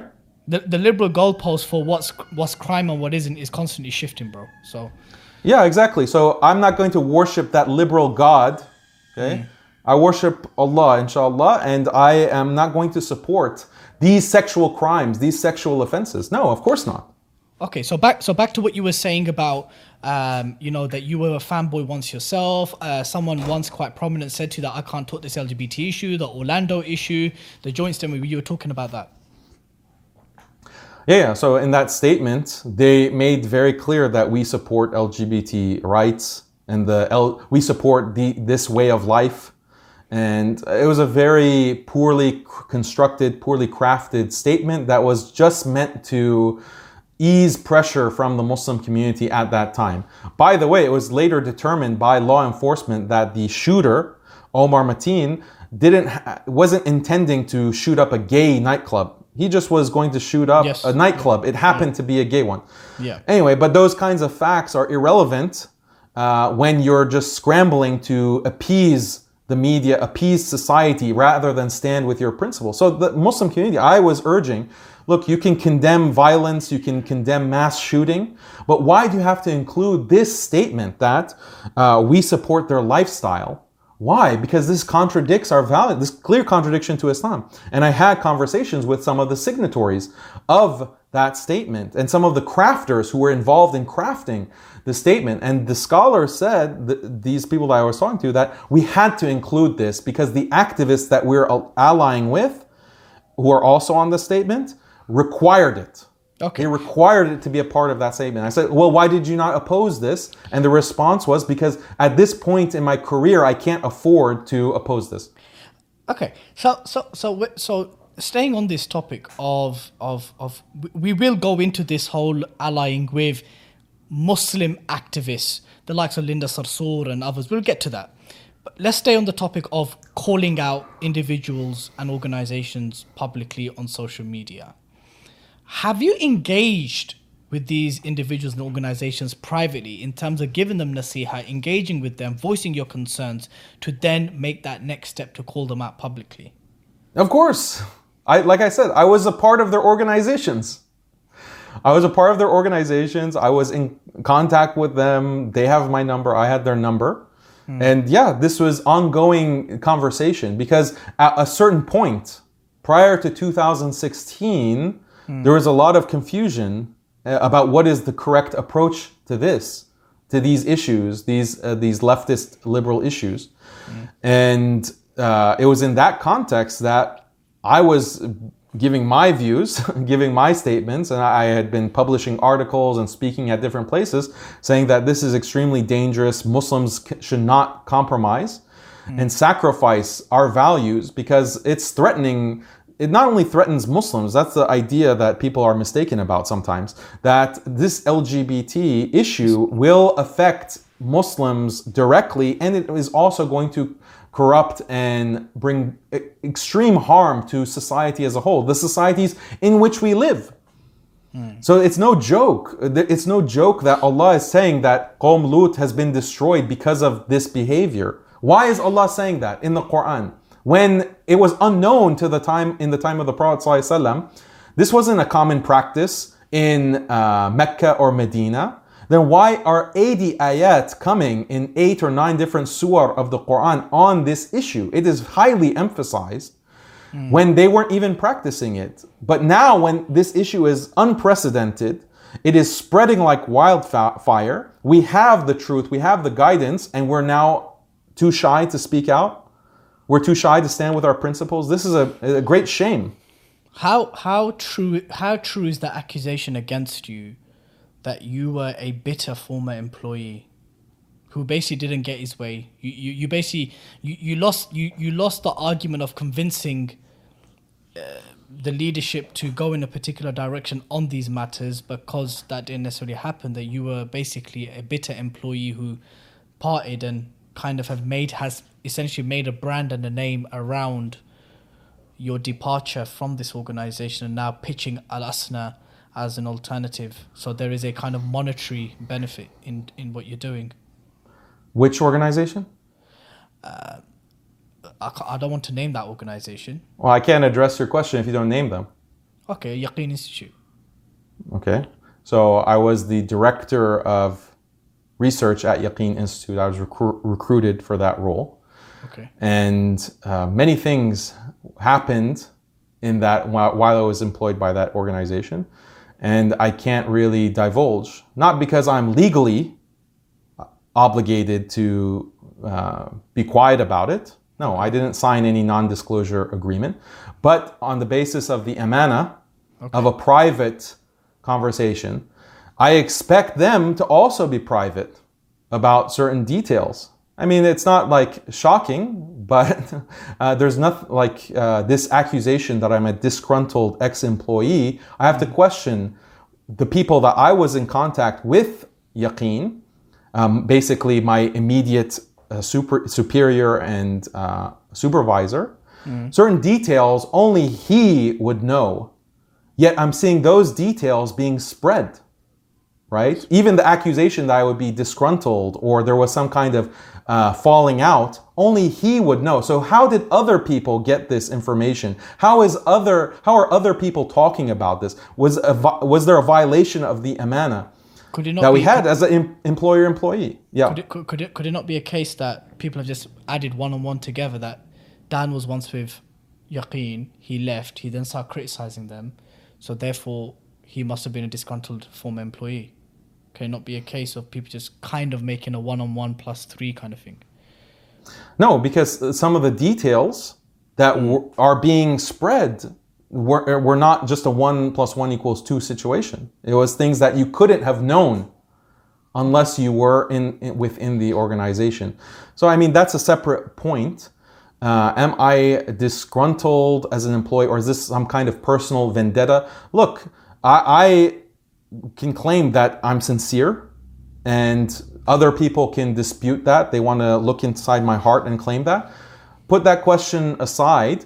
Look at what I'm bringing to the table and what Muslim skeptic, the co-authors. So we did this very long review, comprehensive review of Yaqeen Institute, published on MuslimSkeptic.com.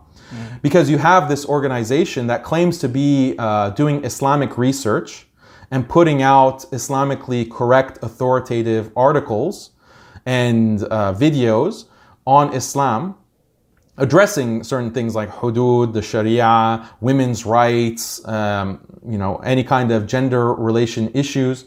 They're putting out this material and they're claiming that it's Islamically authentic. But has there been anyone to do the due diligence to actually evaluate the Islamic correctness of that material?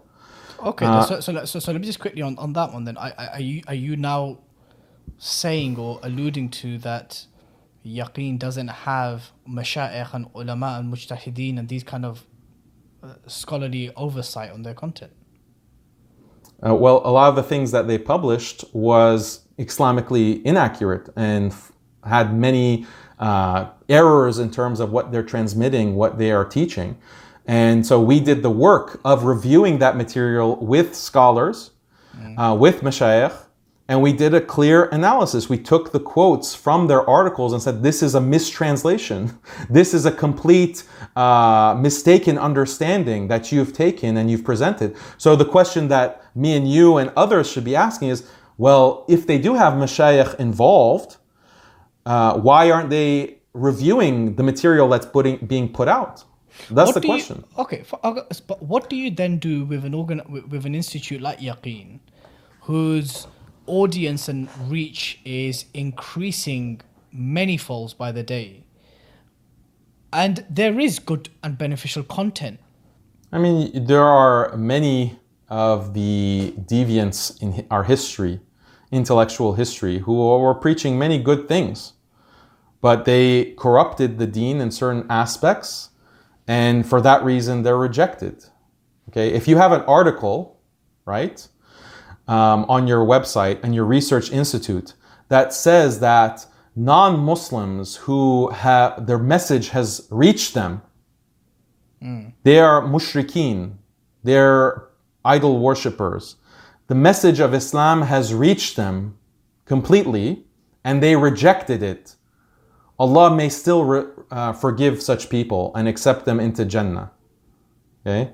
And, uh, you know, and then having the rhetorical question, this article that says that, is Islam really that important? is the acceptance of Islam really that important uh, to be accepted into Jannah?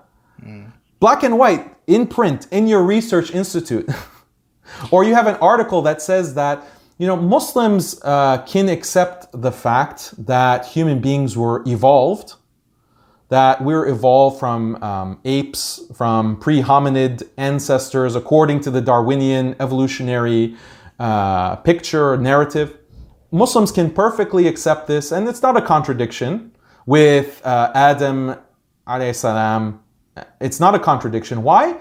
Because the descendants of Adam might be certain group, a subset of all of humanity. The, do you get it? Like the many human beings that exist today, like me and you, maybe we are not descended from Adam. Maybe we are descended from uh, some kind of ape.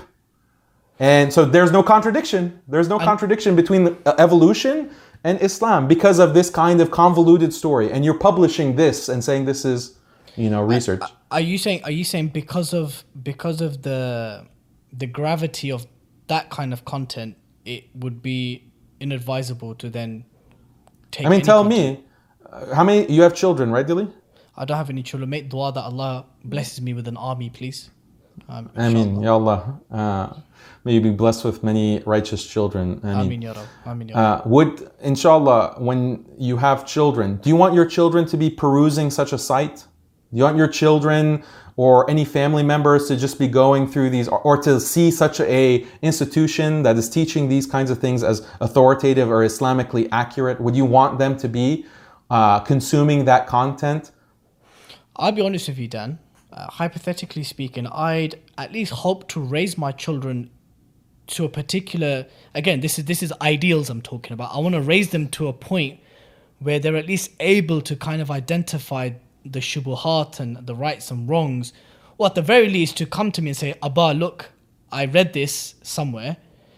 It doesn't really sit well with me because of what I've been taught by you, by mum, or what I've learned in madrasa. What's your thoughts on this?" No, that's a, you've changed the scenario that I've given you. Let me change it this- for political correctness. You know what I mean? I'm trying to be a bit compassionate here, Dan. Come on. No, man, you're putting me on the spot. It's time for me to put you on the spot. A little bit, a little bit.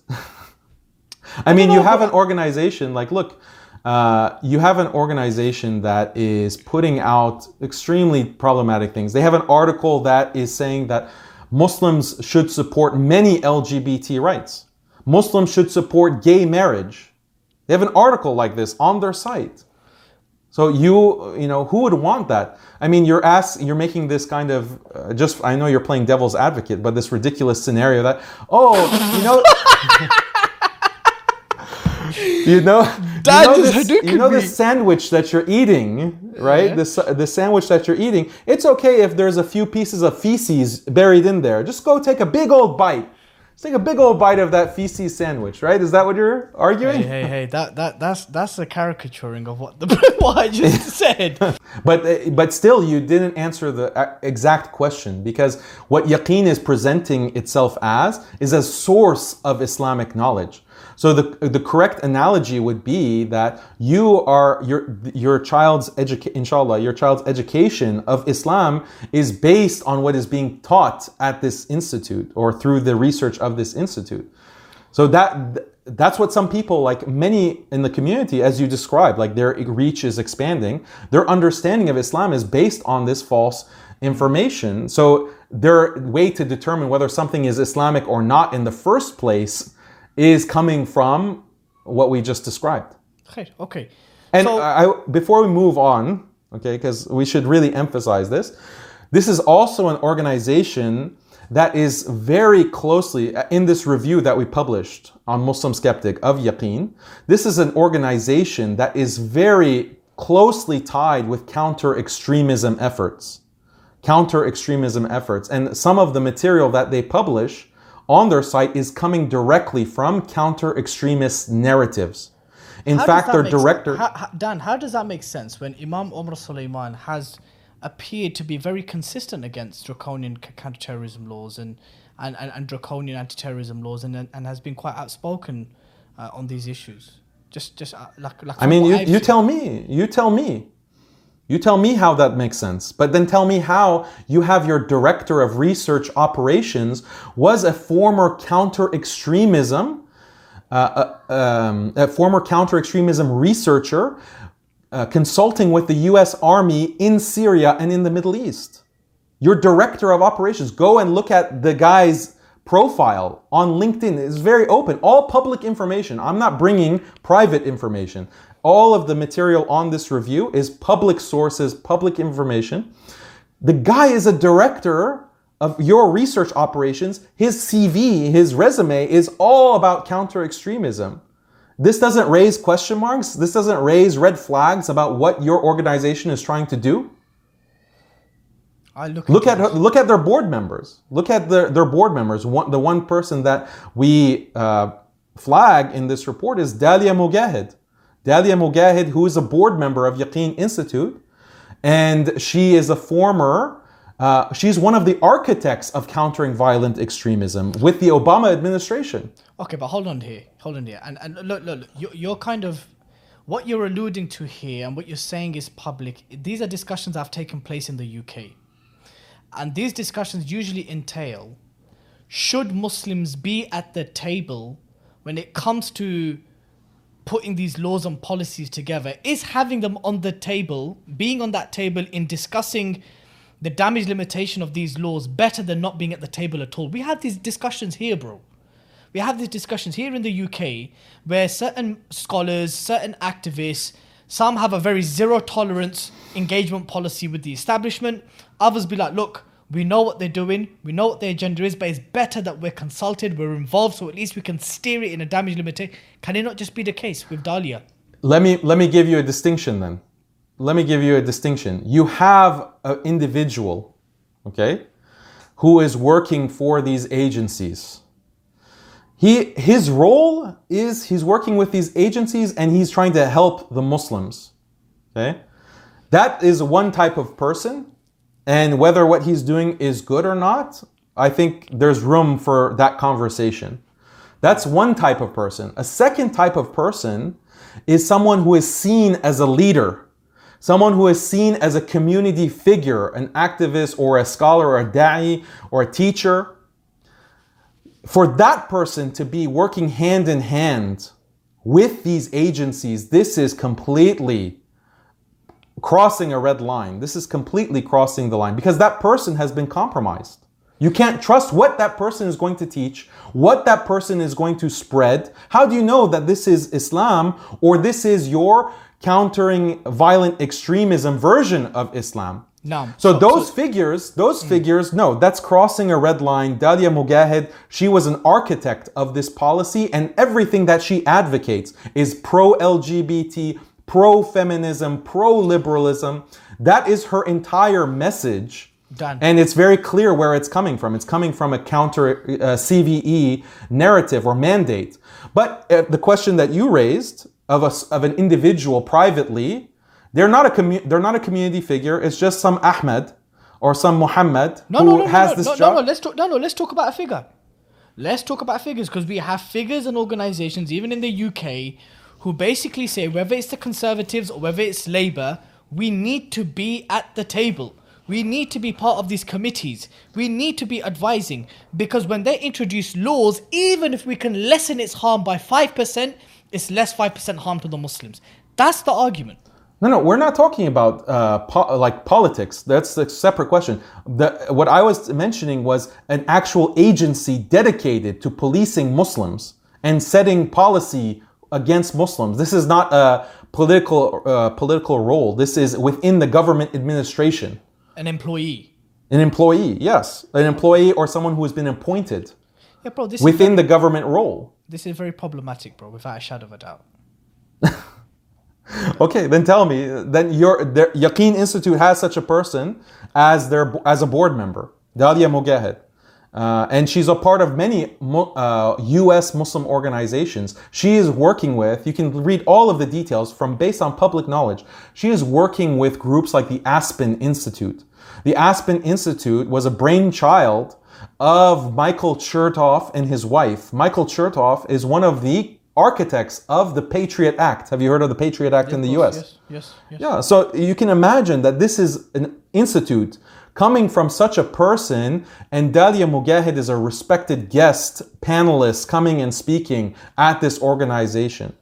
And she's also in, uh, connected to all of these other mainstream uh, Muslim groups and research institutes. Okay, so, so- this is a hu- red flag after red flag after red flag. Okay, so what do you do in a situation where the the guns and the arrows are pointed at Muslims, they're pointed at Ilhan Omar, they're pointed at Linda Sarsour, they you know the the, the, the, the not even the far right, just the right wing, the racists, the bigots, the supremacists, the kind of very rabid Islamophobes, the ones who who wear their hate for Islam and Muslims on their sleeves are going after the likes of Ilhan and Linda and Dalia and Dan comes along and starts calling them out at the same time. Do you not see that as problematic? Because that's one of the things which your critics have said that why does Dan choose the timing when these when these individuals, irrespective of their very problematic views and positions that they've taken, does he choose that when they're being attacked that he also piles in on the ammunition and starts attacking them as well? Um, that's not true at all. I don't like. They're constantly being attacked, and much of the, the reason that they're being attacked is for their actual statements. Ilhan Omar, Linda Sarsour, they're provocateurs. They are inviting the animosity to a large extent, not maybe not 100%, but much of the animosity that they generate is because of their public persona, that they're almost goading on the American public against them. uh, with the kinds of statements that they make and the kinds of public appearances that they make, the positions that they statements, but take. those statements are then championed by so many Muslims on Palestine, on racism, on, on austerity, and all these kind of things. They- they- they- those statements are then championed by Muslims. Those are not the statements that I'm talking about. I'm talking about statements that they have no reason why, like Ilhan Omar uh, making a statement that, so for example, in the United States, the President Trump, he said that, look, we don't want LGBT in the military. Like, we don't, there shouldn't be LGBT, um, uh, or not LGBT, uh, transgendered transgendered, this is an issue, like we're not going to uh, respect that or something like that. Then Ilhan Omar comes and makes a strong stance. Rashida Tlaib makes a, com- comes make a strong stance. No, we have to have transgender in the military. Why? Like, what? Who is who is benefiting from this kind of rhetoric? You are just fanning the flames. You are appealing to your contingency at a- a- in this kind of public display. Why is that? So uh, many of these figures, these activists, they actually need to generate animosity towards them so that they can play the the victim, the oppressed victim, and it works like a charm because then you have Muslims who will jump to their defense. And that's a good instinct to have. It's a good instinct that we want to defend our brothers and sisters. But it's an instinct that can be used against us. Because the opposition, those who want to destroy Islam, will recognize that, okay, we need to prop up controlled opposition, prop up someone like Ilhan Omar, who Muslims will support, but all of her values are contrary to Islam. All, she's going to be someone who will promote LGBT. She's going to promote feminism. She's going to promote uh, dancing, mu- like music videos, which she's appeared many in many. She, she's going to denounce the Sharia. She's going to be the one who's going to introduce anti-Sharia legislation. We're not going to have the anti-Sharia legislation introduced by some old white guy. We're going to have the young Ilhan Omar in the hijab introduce this legislation. And the Muslims are, are going to stay silent. And those few that oppose her are going to be eaten alive by their own community. Mm. See? Mm. So this is uh, this is the strategy of the enemy, and we can't constantly be falling for it. I don't have any connection with. I don't have any feelings of allegiance to Ilhan Omar. She might wear hijab. She might claim to be Muslim when she is denouncing the Sharia. Okay, that's a red line. Okay, or Rashida Tlaib, this other Palestinian Muslim woman who is saying that my Allah is a she. Hmm. She's attacking the Quran. She's attacking the Quran directly. I don't have any feelings that I'm going to sub- support her. No, I want to get her out of the minds of the Muslims. I want her to be disassociated from the Muslims. And that's the efforts that I've been trying to make Can I- and, and my team with Muslim Skeptic. it, this it, it isn't a digression, but it's just a random question I wanted to ask.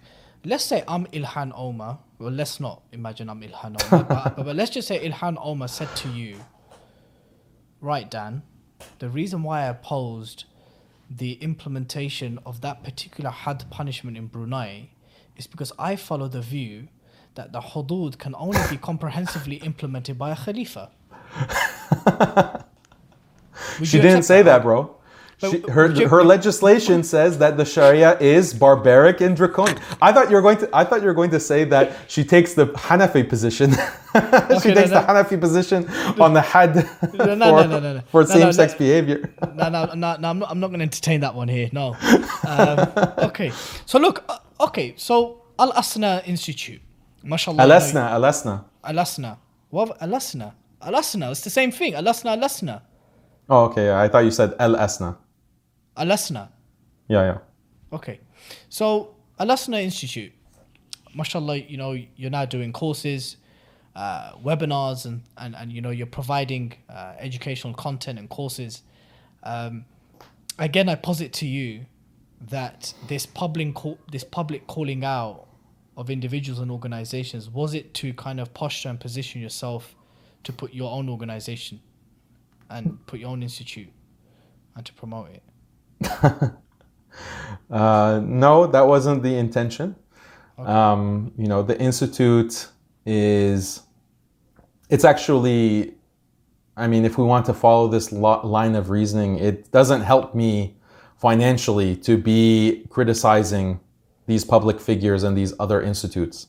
It actually uh, harms financial interests. Very obviously, if you, you can just go to my comment section and look at the number of angry people when I when I criticize a certain figure by name or a certain institution, all of those fanboys turn against me and view me as the devil, as as shaitan. Literally, that's what they feel.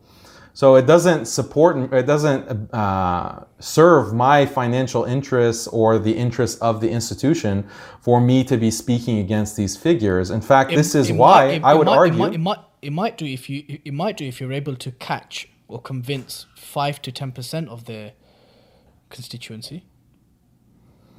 I don't really see that. Like, I think there is be much more to gain from not uh, alienating. Like, let's say there is a thousand fanboys, okay, um, from a certain figure.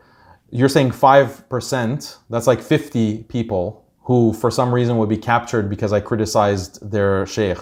Okay, what if n- I Or convinced would- by I- your arguments. Or convinced by arguments. Right, but if I had left their sheikh out of the picture, Hmm. those thousand would be much more likely, more than five or ten percent, to sign up Okay. for the institute. Right? I think it's it's very simple math.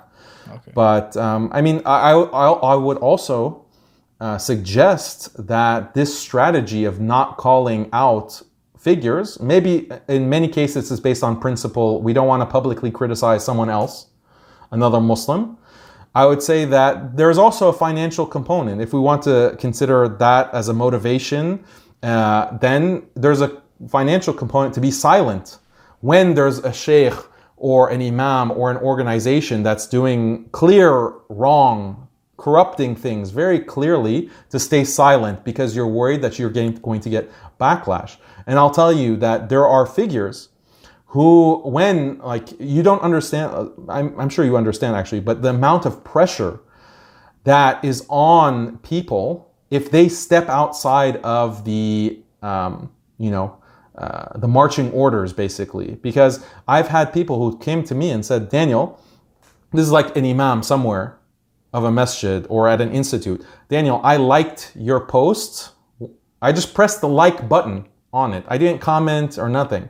Just on my um, anonymous Facebook profile, I liked it. Someone noticed that and they knew who I was. They contacted my masjid board. They contacted my uh, school or my institute and they complained. And then I had to have a conversation with my employer, other Muslims, that why did you like this post? And if you continue to do this, this threatens your career and they that board is getting calls from some of these celebrities telling them that to put pressure on this teacher or on this imam or and we need to have a conversation literally across you know the, the celebrity is in a different city. He's calling that teacher or that imam and saying hey you know this is something serious. Are you sure you want to go down this over, path? Over a like on your Facebook. over a like wallahi over just a like.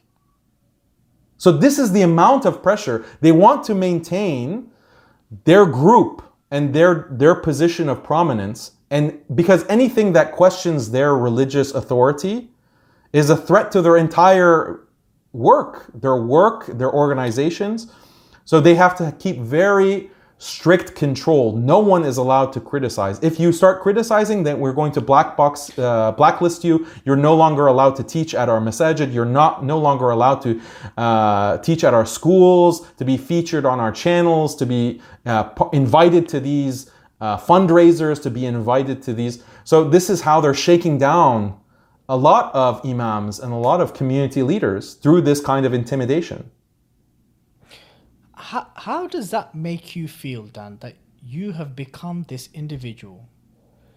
Um, I'm sorry, bro. I mean, I mean, wallahi, you, you know that me and you have a good relationship. We have a brotherly. I'm not one of those guys that I'm gonna go out on Twitter and be like, I I distance myself from Dan because of X. Y. I'm I'm not that. Me and you, we're brothers. We have a good relationship. In the same way that I have a good relationship with with some of the individuals from those organizations that you see as problematic. How do you feel that you've become that individual that I described in the introduction of this podcast as Marmite? You either love Dan or you don't. And that it's got to a stage where certain institutes have taken all your articles down. another one has issued a disclaimer, like you'd see this disclaimer nowhere else in any other website, that he was once a contributor, and we do not, and and then you get these kind of things where imams are being pulled up on merely liking you say. How does that make you feel, Akhi? That you have become this figure, there, like like either Dan's on it and he's right, or you know what, this guy's the biggest fitna on on social media as you can. It's literally become that. When when I, when I enter the world, I don't know whether it's my algorithms and whether it's th- shaped around Daniel Haqiqatjou and and things all relating to you, bro. But it ends up literally being Dan's right about everything. We support him.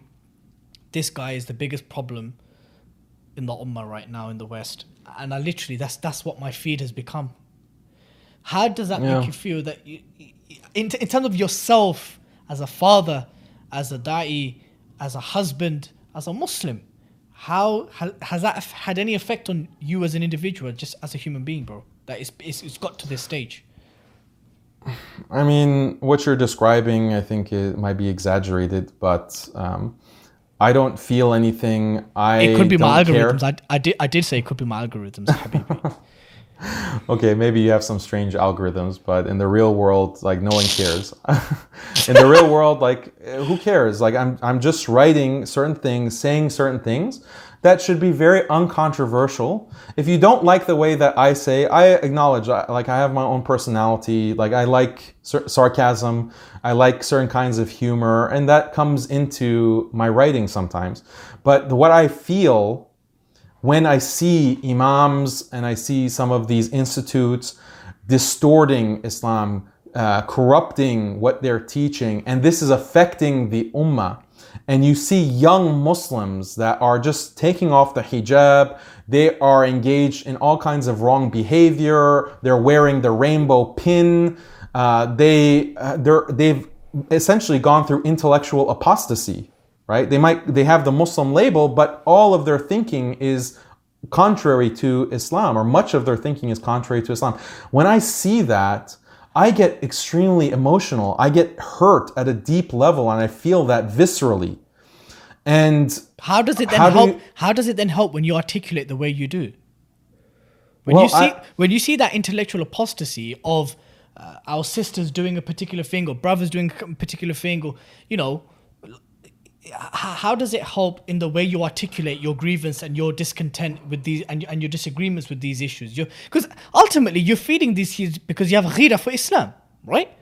You Inshallah, have, yeah, you, you have a love for Islam that when you see brothers and sisters, your fellow Muslim brothers and sisters doing something which you are pretty confident that this is haram, this is not, uh, or you know where the trajectory is leading to, but then, you, but then Dan articulates things the way he does. Look, they're not, it's not that they're doing things that are haram. Okay, that has always been the case. They're doing things and justifying it and saying this is Islamic. I'm wearing the rainbow pin as a Mus- as a proud Muslim because as a Muslim I have to support LGBT because I read that article on Yaqeen Institute that said Muslims have to must support many LGBT rights. Or I am um, I have these feminist views because the sheikha, the ustadha came to my masjid and was t- from this institute or from this organization and is teaching this kind of material. So as a Muslim, I'm defending these ideologies. I'm defending these kinds of perspectives. As a Muslim, I don't talk about Jahannam as hikmah, as on a basis of hikmah. I'm not going to talk about uh, these controversial issues because that's hikmah. So they've distorted even our conception of what is orthodox Islam, what is correct Islam. But that's can't- more but why- serious than just someone doing haram things. That has always been the case. No, no, no. Okay, so so what I actually meant was that. What I actually meant was that. But then, even then, still, right? To convince these individuals, these brothers and sisters, who have rights over us and we have rights over them, to bring them back into what we believe to be normative. How does how important is the way you articulate things instead of pushing them further? No, like th- I have no expectation that uh, many of them will care what I have to say or will listen to what I say. I have zero expectation of that. Bro, you've Uh, had ra- you you've had Dalia, you've had Linda, you've had them all comment and engage with you on your posts. Yeah, so I mean, uh, my they're not my audience. My audience is everyone else. No, but the point is that the, the point is that them blue tickers there felt it you important enough to come onto your posts and engage with you. So you do have some, whether you want to acknowledge it, you have some sway for them to feel that you were important enough to come directly engage with you on your post. So you're saying like a, a more gentle approach. They had the gentle approach before. It was out of the public sphere. They've already had many of them that I criticized publicly. They had the benefit of the private consultation. Okay. So, so you've done that with them privately. Um, with not with uh, Linda. Okay, with Linda, it was something else. Like the, my first interaction online with her was through a question that I asked on Twitter. I asked her a question like basically she was uh, she had an interview with the New York Times where she said that uh, those Christian women who are pro uh, pro life they're, yeah. they're against abortion. They're not welcome to come to my march, my women's march. Yeah, I remember. And I just asked her, like, as a Muslim, how can you have like that such a harsh stance against people who uh, like you're inviting the LGBT, you're inviting everyone, but these Christians are not allowed because they don't uh, agree with murdering babies. So it was just a very, it was just one sentence, and then what happens? My employer gets called, okay, by Linda Sarsour, telling him have a chat with Daniel. Why is he tweeting at me? And then I get reprimanded. I get reprimanded. Okay? So I'm not going to go into more details, but just because of that simple tweet. So the uh, they've had the benefit of gentle conversation. And why should I, by the way, why should I be the one who has to give Linda Sarsour, Dalia Mogahed, uh, I don't know, any other of these other actors Daniel a gentle-. Daniel's realized what's Dilly making me allow this. So yeah, I mean they have all of these. They're sitting on these panels with shuyukh and imams. They're buddies. They're on the same WhatsApp groups. Why aren't they advising them? Why is it me? So the fact that it hasn't happened is an indictment on their buddies, Look, not an indictment on me. Dan, so just on, you know, calling out individuals and figures who you've described as compassionate imams, right? And look, many of these individuals, the most prominent ones at least, they've invested a lot of years of their life studying the sacred sciences of Islam, usul al-fiqh, tafsir, hadith, classical Arabic and so forth. And I guess one of the criticisms that I've commonly read about you is that, well, Daniel doesn't have that skill set. He's not learned in these sacred sciences. So, what makes him uh, qualified to criticize these individuals? What's, what's your thoughts on that? So first of all, um, I don't have the uh, ijaza, the formal degree or certificate. I haven't graduated from alim program, but uh, that doesn't mean that I am not learned or I haven't studied. I haven't studied fiqh or usul al-fiqh or Arabic. In fact, I have studied these things for many years. I'm still studying these things um, in Arabic and, and so forth. So that, first of all, I feel is a big distraction uh, from the actual issue to bring up someone's credentials. Because if I were to argue against someone that they are violating some issue within usul al-fiqh or some um, you know mas'ala within fiqh or aqidah, then yeah, there would be a bone to pick and say that Daniel has no place. He's not qualified to que- question us on these issues, these technical issues. But those aren't the, the issues that I am raising uh, problems with uh, these compassionate imams. Those aren't the, it's the compassionate imams, like I'll tell you, the kinds of things that only in the past three months have come up where I've criticized the compassionate imam. Uh, one example, calling the Sharia of Allah, calling the hudud of Allah barbaric, or, or I mean bizarre, bizarre and problematic and in need of updating. Uh, saying that you support the freedom of speech of others to insult the Prophet sallallahu alaihi wasallam, for example, saying that um, you know uh, Muslims should accept evolution evolutionary theory, saying something like uh, Muslims should support LGBT rights and same sex marriage and gay adoption, and on and on. Muslims should support transgender uh, bills, transgender curriculum.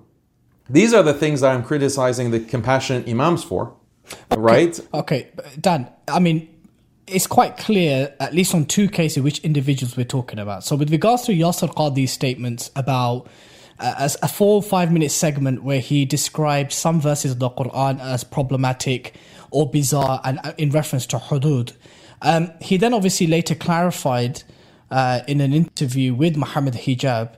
Uh, where he said that, look, what I meant by this, you have to appreciate the audience I was speaking and the context I was speaking uh, in but also to do with that there are some verses of the Quran, as some classical scholars have also used the term mushkil when it comes to certain verses at a particular time, to basically explain that to now explain these verses in its application in today's time does pose a problem, not that the verses themselves are a problem. So this was not an explanation. Okay, fine. He wants to explain uh, problematic as mushkil, uh, fine. But that's actually not a good explanation because mushkil, when it's used in the classical tradition, means ambiguous. These are texts that are ambiguous with reference to each other. No one said that, okay, this uh, text is problematic uh, in, in that sense because it doesn't conform with what, uh, what we think in terms of our aql, uh, what's, what uh, science proves according to aql. No, and it's very ironic that someone like Yasir Qadhi would uh, appeal to this type of reasoning because his dissertation and his main focus at Yale was the work of Ibn Taymiyyah in a specific work, Dar al-Ta'arud, al-Naql wal-Aql. So the uh, basically the conflict between reason and revelation, and Ibn Taymiyyah uh, rahimahullah, is showing that there is no real conflict between aql, between our reason, and naql, and the revelation. And wherever there appears to be a conflict, it's not a true conflict, it's only a conflict because of some problem with our understanding of uh, aql, or because we're using a text that's not authentic, or we haven't properly understood that naql, the text. So uh, it's ironic for him to now start using this kind of argument that oh these are uh, uh, mushkilat, these are uh, problematic. No, like and then fine if you want to accept that uh, explanation. How do you does he explain saying that it's bizarre? That these texts are bizarre and they need to be updated. Fine, like uh, you're in a specific context, then just don't speak about it. Don't ans- address those questions rather than say something that is uh, shocking to anyone who hears it, any Muslim who hears that. But you don't need to be a alim to recognize that it's not correct to describe the Sharia of Allah as bizarre. But that particular segment was part of a Q&A to a non-Muslim audience in light of ISIS enslaving Yazidi women, committing uh, heinous crimes uh, in Iraq and Syria. And it was a question that was asked to him from an audience member uh, to a community that hadn't really been exposed to Muslims. Um, I think that's what he meant in terms of context, and I guess it. You know, Do you know how many times these individuals have to a- answer questions related to ISIS, related to terrorism? Do you know how how often they have to address these issues in front of TV cameras, in front of news media? It doesn't require throwing Islam under the bus. All you have to say is that these groups are terrorists, they are not following Islam, and all the scholars of the world have condemned them.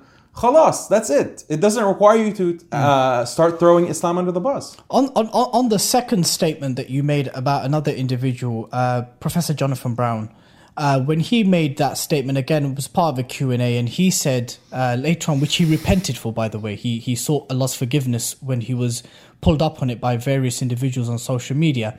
And then he elaborated on what the actual point he was trying to make, and that was that for Muslims in the US to carry on practicing their faith and pro- uh, their faith and propagating their faith, that it would require criticisms against Islam and Muslims and those concepts and beliefs and figures that we revere for us to continue practicing our faith uh, freely in the West.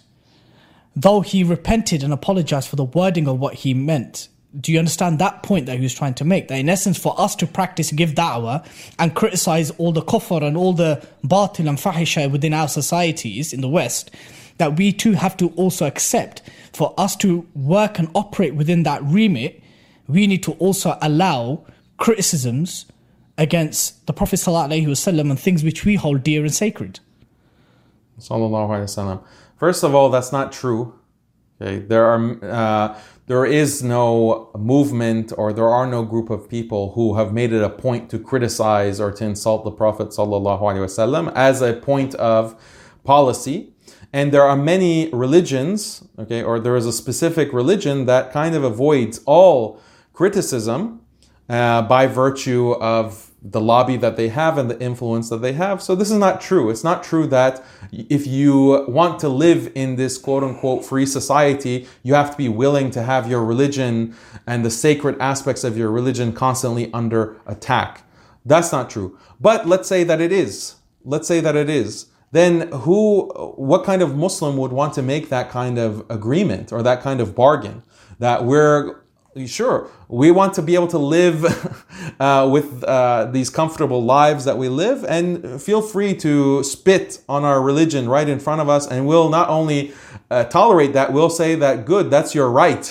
We, we, support your right to do so. Okay but we know that in our civilization throughout islamic history whether it be abbasid baghdad umayyad damascus ottoman istanbul andalus wherever it may be we as an Islamic civilization, have always invited and championed dialogue and critique against al Din as a point of refutation against Greek philosophers, uh, Christians, whatever it may be. And, and that will naturally entail questioning or maybe even insulting things that which we revere. So why, how is that any different if classically there are so many t- uh, testimonies that within the tradition, when we were in a position of authority within our lands, we were openly debating Christians, atheists, philosophers, and they have come with and, and maybe insulted things which are sacred to us. So, why would that be any different in the West? Well, uh, there are a lot of distinctions here. First of all, the insulting of the religion was very much prescribed within the Islamic history because it violates the hadd. There's um, it violates the limits that are set in Islam. You can't just go and insult the Messenger sallallahu alaihi wasallam. That kind of shatim that is going to be uh, penalized in, dialogue. in dialogue. In dialogue. In dialogue, okay, fine. If you want to talk about dialogue, it's also a very specific context where the Muslims are in a position of power and a position of control. And it's not going to create a situation where people are mass apostatizing and leaving their religion because of these kinds of dialogues. And it's uh, a controlled situation that we find within our uh, scholarship and, and the scholarly tradition. That's not the same as uh, normalizing. Already, Muslims are under the boot, okay, in, in the entire world. We're under the boot. And now you also want to spit in our face uh, on this presumption of oh we're all for free of freedom of speech and, and free discourse and uh, we're open-minded to consider all uh, of these possibilities. And but you have us under the boot and then you want to spit it in our face as well. The reality is that there is no freedom of speech. There is no such thing as freedom of speech anywhere in the world. And in fact philosophically there have been uh, many uh, philosophers who have written on this issue, such as Stanley Fish. He is an American philosopher who wrote a book. There is no such thing as free speech, and it's a good thing too. And what he says is that uh, every community has speech standards. Why? Because speech is can do as much harm to you as a physical act. No, you look, can harm someone. Look, I, I, I, think there's a near consensus amongst uh, philosophers, Western thinkers, even contemporary thinkers and policymakers that look, free speech is not absolute. Hence why we have uh, hate speech laws, defamation laws, and so forth. You know, But what are those laws based on? What are those laws based Th- on? We th- return to this those, issue. Those laws are based on on the dominant values of a particular given society uh, and, and the morality of the rights and wrongs of a given society. So why do we have to why do we have to submit ourselves to the dominant values of society? Why do we have to make that because we're a, mi- we're a minority, we're an endangered minority, we're a threatened I thought, minority. I thought I thought this was a secular world in which everyone has their own values, their own religion, and we bring it to the table of public discussion, and then uh, no one has an unfair advantage. in Is actual the case? implementation, in actual implementation, we know it's, it's far from that, bro. Come on. Okay, that's fine. I agree with you. Me and you, we agree. There is no such thing as freedom of religion, freedom of speech. We have to adopt the dominant values that are imposed on us that we have to uh, suffer through. Not accept. but the professor, op- operate the professor, within. Operate within. that we, n- yeah, we are operating in it, in it because of force. It's forced upon us.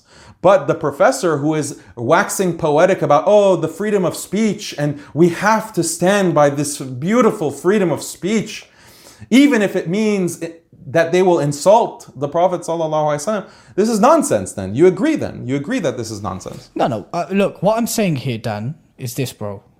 The context in which Professor Brown made that statement, which I, the choice of his words, I unequivocally disagree with. But the point here is we can't take away from the context in which he proposed what he said, and that is for us as Muslims to continue giving da'wah and to practice our faith freely and for us to criticize beliefs and ideologies and other faiths as part of advancing the Islamic cause, we need to, at the same breath, accept insults and critiques against those things which we hold sacred and, and, and, and, and revere. Why? Why? Because then the same things, then, then, then when we start calling for censorship on criticizing the Prophet ﷺ and those things which we hold dear and revere and sacred, then when we start giving dawah to refute the Christians, the, the, the Jews, the atheists, then those same censorship. They already do that. They already, okay, there are groups, okay? Let's look at the LGBT group. LGBT. They are able to criticize Muslims. They are able to insult Islam. They are able to attack uh, any institution that they want. Are you allowed to uh, use certain words against them? Are you allowed to criticize them on certain beliefs? Are you allowed to uh, call their entire philosophy and worldview as fahisha and on and on? No, you're not. They're protected from that, right? So are they, is that a violation of this wonderful freedom that supposedly applies to all or not? no, it's not. But we also know that that's as a result Okay, of. That's it. No, but no, but hold on. That's as a result. Why do they get it? Why do they get those kinds of privileges? Why do they get those kinds of protections? No, because one of the founding principles of secular liberal democracy is the fact that religion is up for discussion and critique and mockery. Whereas, oh, whereas, whereas, yeah. ra- whereas racial groups and now sexual persuasions are not, because it falls under Why? hate speech. Why? Who decided this? Who did- Who made the distinction that this is hate speech, okay, and insulting the Prophet wasallam or criticizing any ex- uh, uh, part of Islam is not is not hate speech? Who decided this? Western establishments, governments, policymakers. Okay, so this is a rigged game. It's a rigged game, and we are supposed to not only play the rigged game, but we're also su- supposed to praise it and praise it as this wonderful principled pinnacle of freedom and enlightenment, as Jonathan Brown has done. No, sorry, I don't accept this. Moving on, but still related to what we just discussed here. When a mufti or a scholar arrives at a partic- particular ruling with regards to a new reality facing Muslims, like some of the things that we've just discussed, right? Muslims living as minorities in, in the Western world in light of immense pressures from the LGBT community, from Zionists, wherever it may be. And whatever challenges that a Muslim faces or as a community we face, the ulama, they obviously go through a particular process to deal with new realities, right? And from my very limited understanding, when it comes to issuing fatwa, uh, an alim or a mufti or a mujtahid looks at obviously the Islamic source text, Quran, Sunnah, ijma sahaba if a consensus exists amongst the companions on a particular given matter, and then of course deductive analogy, qiyas. But they also have to look at things like maslaha, mafsada, the harm and benefit, the ease and difficulty for Muslims. They have to look at the overarching objectives of the Sharia, which it seeks to uh, uh, uh, preserve, the maqasid. It looks at urf, and then they obviously arrive at a particular uh, decision. And it is these decisions which you have a particular issue with, with some of the scholars, that they've looked at a particular reality. They've looked at anti Muslim hate crime and anti Muslim discrimination and sentiment is at an all time high. Muslim women and elderly are being attacked. Our masajid, there's graffiti all over it. Somewhere, somewhere down the line, in some areas, the interest of the Muslims in terms of anti-Muslim laws and Islam Islamophobia aligns in some some points with the LGBT community. So therefore, in these specific issues, it may be permissible to work with them to achieve an interest or objective for the Muslims. Now they've deducted that through their skill set, years that they've invested in understanding and learning and applying the sacred sciences, which you admittedly just not too long ago said that whilst you're learning, you don't have those skill sets. So why do you have a problem with a ruling or a fatwa or an approach which ulama or in your case how you describe as compassionate imams have arrived through a particular scholarly process? Okay, where is that uh, fatwa? Show me the fatwa. The fatwa The- the fatwa is usually is disseminated through extensive articles, through lectures. No, no, no, no, no, no, no. Show me the fatwa. Articles aren't fatwa. Uh, a speech on YouTube is not a fatwa. Show me the fatwa that clearly shows the reasoning. All of this you're talking about the Quran, Sunnah, Qiyas, Ijma', the, the aqwal of the Sahaba. Show me where are they bringing these, uh, you know, these proofs to justify what their policy then we can talk about it because some of the compassionate imams that you might be referring to they're not a they're not muftis. They they have no right to be engaged in issuing fatwa and they don't even claim to even though they do it. They they make these kinds of statements grand sweeping statements. They don't have the training or the specialty in issuing fatwa let alone fiqh. They haven't their specialty is not fiqh. And then fatwa is a whole different level to be able to actually issue fatwa. So anyway, you might claim that some of these compassionate imams do have that level of training. We can consider them a mufti. Fine. Show me the fatwa that they have. Okay. And there's no, uh, see, the thing about Islam is that there's no idea that just because you have the ijaza, just because you have the certification, that everything that you say now has to be accepted regardless. I- there are many, there are many who claim to be muftis. In fact, in your neck of the woods, we, you have muftis that are constantly attacking Islam and um, releasing all kinds of bizarre and problematic views. And then when they're critiqued, they say, no, well, I have this ijaza and you don't. No, no, those particular individuals, they belong in a circus. Let's put them aside, those, yeah? But the point Well, some of these compassionate imams are following in the footsteps of these clowns. Okay, hold on, hold on, hold on, hold on. Look, look, look, look, look. The point I'm trying to make is, Dan Barf, yeah, is that when some of these individuals who look, we can't deny. I mean, I mean, okay, I mean, I mean, let's take, Yes, we can. Yes, we can deny. No, no, no, but we, but no. What I'm saying is that we can't deny the years that they have invested in learning the sacred sciences. In terms of understanding the nas of Islam, instead of understanding classical Arabic and accessing the, the meanings to derive for rulings and approaches, Some of them, some of them, you'd be very surprised their level of knowledge or lack thereof. Some of you, you'd be very surprised. Okay, the good thing you've done throughout this podcast is that just for the sake of hypothetical scenarios, you've conceded to some of my points. I beg you concede to this one. Just for this, let's play this out. Can we? Okay, go ahead. Go ahead. Okay, so let's play this out. Let's say that they've gone through this process and they've looked at the situation of the Muslims and the difficulties that they're facing in Western in, in the Western world, and they've arrived at a deci- decision that for the sake of advancing the interests of Muslims on the issue of let's say anti-Muslim hate crime laws or Islamophobia, etc., etc., that it may be permissible in particular instances to ally yourself with the LGBT community because they too are a, on paper, discriminated commu- uh, communities. So therefore, there might be some overlaps in where the interests and objectives align. If that's the case, and they have got their ijtihad wrong, is it not the case that if they did this without a nefarious agenda and with sincerity and to seek closeness and the truth to Allah subhanahu wa ta'ala, that if they got it wrong, they'll get one reward in the hereafter? No. Who is doing this ijtihad?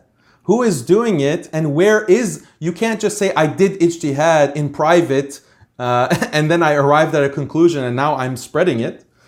You have to actually show and give reasons and proof for why you arrived at this particular conclusion. Assuming that you are qualified and you are a mufti, many of those who are pushing this kind of LGBT alliance do not have those qualifications, but let's just concede it and grant it for the sake of argument. How would you Fine. what- how would you respond to how would you respond to to say, well, Daniel, if they don't have the qualifications, you certainly don't have those qualifications. So what makes you in a position to critique them?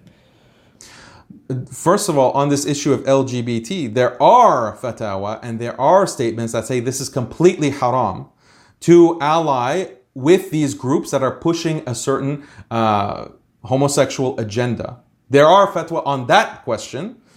Okay, so show me the fatwa that dispute that. You say that they exist, or maybe they're in an article, it's not formalized as an actual official fatwa, fine. But when it comes to fatwa and, and fiqh in general, the scholars acknowledge that there's a component of fiqh that is concerned with al waqi'ah, the reality of a situation, the political reality, the social reality, the economic reality, philosophical, philosophically, some of these issues. And you have to be able to make a judgment, whether it's for a fatwa or whatever, uh, on the basis of not only the scholarly information, the fiqh, but also on the reality, al waqi'a, these factors. And on these factors, you don't get training for that within the madrasa. For the most part, that's not a part, you don't get an ijaza in philosophy, you don't get an ijaza in anthropology or economics. So in those issues, I argue in many cases that uh, some of these opinions about politics, they have far less to do with actual traditional Islamic knowledge and much more to do with a false understanding of, uh, of the reality, a confused re- understanding of what liberalism is, what secularism really is, what feminism really is, what this homosexual agenda really is. It's an ignorance of these realities. And then, if you are ignorant on these issues, then to try to apply traditional knowledge onto them, you're going to end up confused and misguiding others. So, whenever I criticize, I've never criticized a fatwa from a mufti. I've never criticized, I've never criticized any legitimate uh, scholarly opinion. And many of the time, things I do criticize is just po- a political opinion from a compassionate imam who's playing as if he's a politician, who's playing as if he's a kind of social justice activist. Okay, and they're not bringing fatwa. And by the way, I said that I'm studying and I'm in the process of learning uh, and deepening my knowledge of Deen as a student of knowledge, but that doesn't mean I'm acting alone. Muslim Skeptic has scholars involved who write and publish under their own names on Muslim Skeptic. I have scholars who advise me and who make sure that I'm not publishing something that is contrary to deen, that check my work and add corrections whenever I, if I make a mistake, they correct me on this.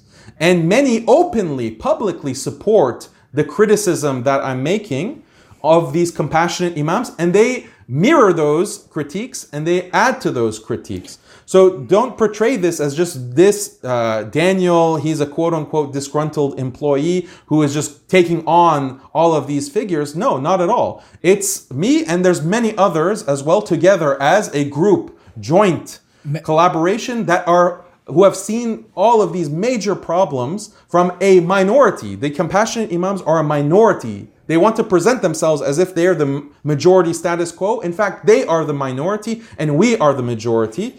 And they, this kind of reaction of, oh, where have you studied? This is a childish deflection that's taking away from the substance of what we are uh, bringing against them. Okay, I, I'm not. I'm not being child, childishly deflective here. May I ask? MashaAllah. May, may, may, may I ask who some of your mashayikh are? Uh, go onto Muslim Skeptic, Yep. and you can see the names. Look at the Yaqeen review. Okay. Look at the Yaqeen review, and they're mentioned. They're listed by name. Okay. Look at on any social media channel, and you can see the names of individuals, scholars, who are supporting and promoting. I often go on their podcasts. They come onto my podcast on Muslim Skeptic Live. I've had multiple knowledgeable scholarly uh, imams come onto my podcast. and I've been on their podcast. If they saw, if they said that I was doing something wrong, why would they do that? Why would they participate like that? In terms of my own teachers that I've studied with in the past, I can name you many of them. Uh, the issue is that they will be attacked and they have been attacked. I mentioned to you the example of the uh, teacher scholar who just liked one of my posts and immediately was brought in front of his board, contacted by this kind of mafia, this celebrity mafia that wants to punish anyone who supports this kind of work. So I'm by mentioning their names, I'm uh, putting them in actual financial harm uh, and potential family harm. So I mean, anyone who wants to know about who I studied with, I'm happy to discuss that with them. And how about this? Instead of worrying about this ad hominem, you're not credentialed, bring an actual argument. Hmm. Okay, prove if I'm so unqualified and so ignorant. Just show it very clearly how, where my mistakes are. Just prove it, But- right? but- but- Th- then you can dismiss me. Then you'll, people will realize, wow, this guy is an ignoramus. Hmm. No one should be listening to him. And then khalas. Okay. Problem solved. by by the very virtue that when you were talking about al waqiya and th- th- and those aspects uh, of of of uh, the deen, which is generally political, where you're looking at the social, the economic, the political, and so forth. Why can it not be the case, Daniel, that these are new realities? And that where certain positions and, and certain approaches are not so binary, they're not so black and white, so clear in halal and haram, and that we are dealing with new challenges, and the environment is very different to what it was in the past.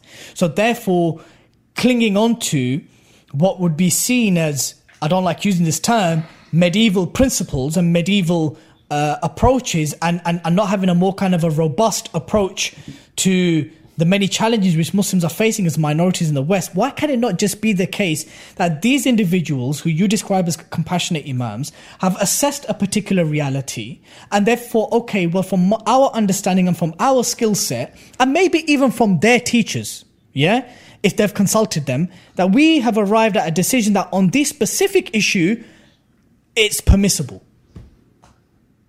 Okay. Let's see the fatwa. Put the fatwa in front of us and we'll read it and then we'll judge it and then other scholars will come. It won't be me. Okay. Other scholars will come and read that fatwa and they'll judge it on its merits and see if there's actually a case here. This is how scholarship is done. It's not done through this weight of your uh, popularity, that you're a popular figure, a da'i, and you just have an opinion, and then we have to assume that, oh, this is based on your mashallah, learned ijtihad. Uh, there's, there's nothing like that in Islam. You have a claim that you want to make is based on uh, sound fundamental qawaid and understanding of the deen. Prove it. You need to write something, okay? You need to write a fatwa, you need to write a position paper, and then be open to others critiquing it hmm. and determining whether what you have said is correct or not.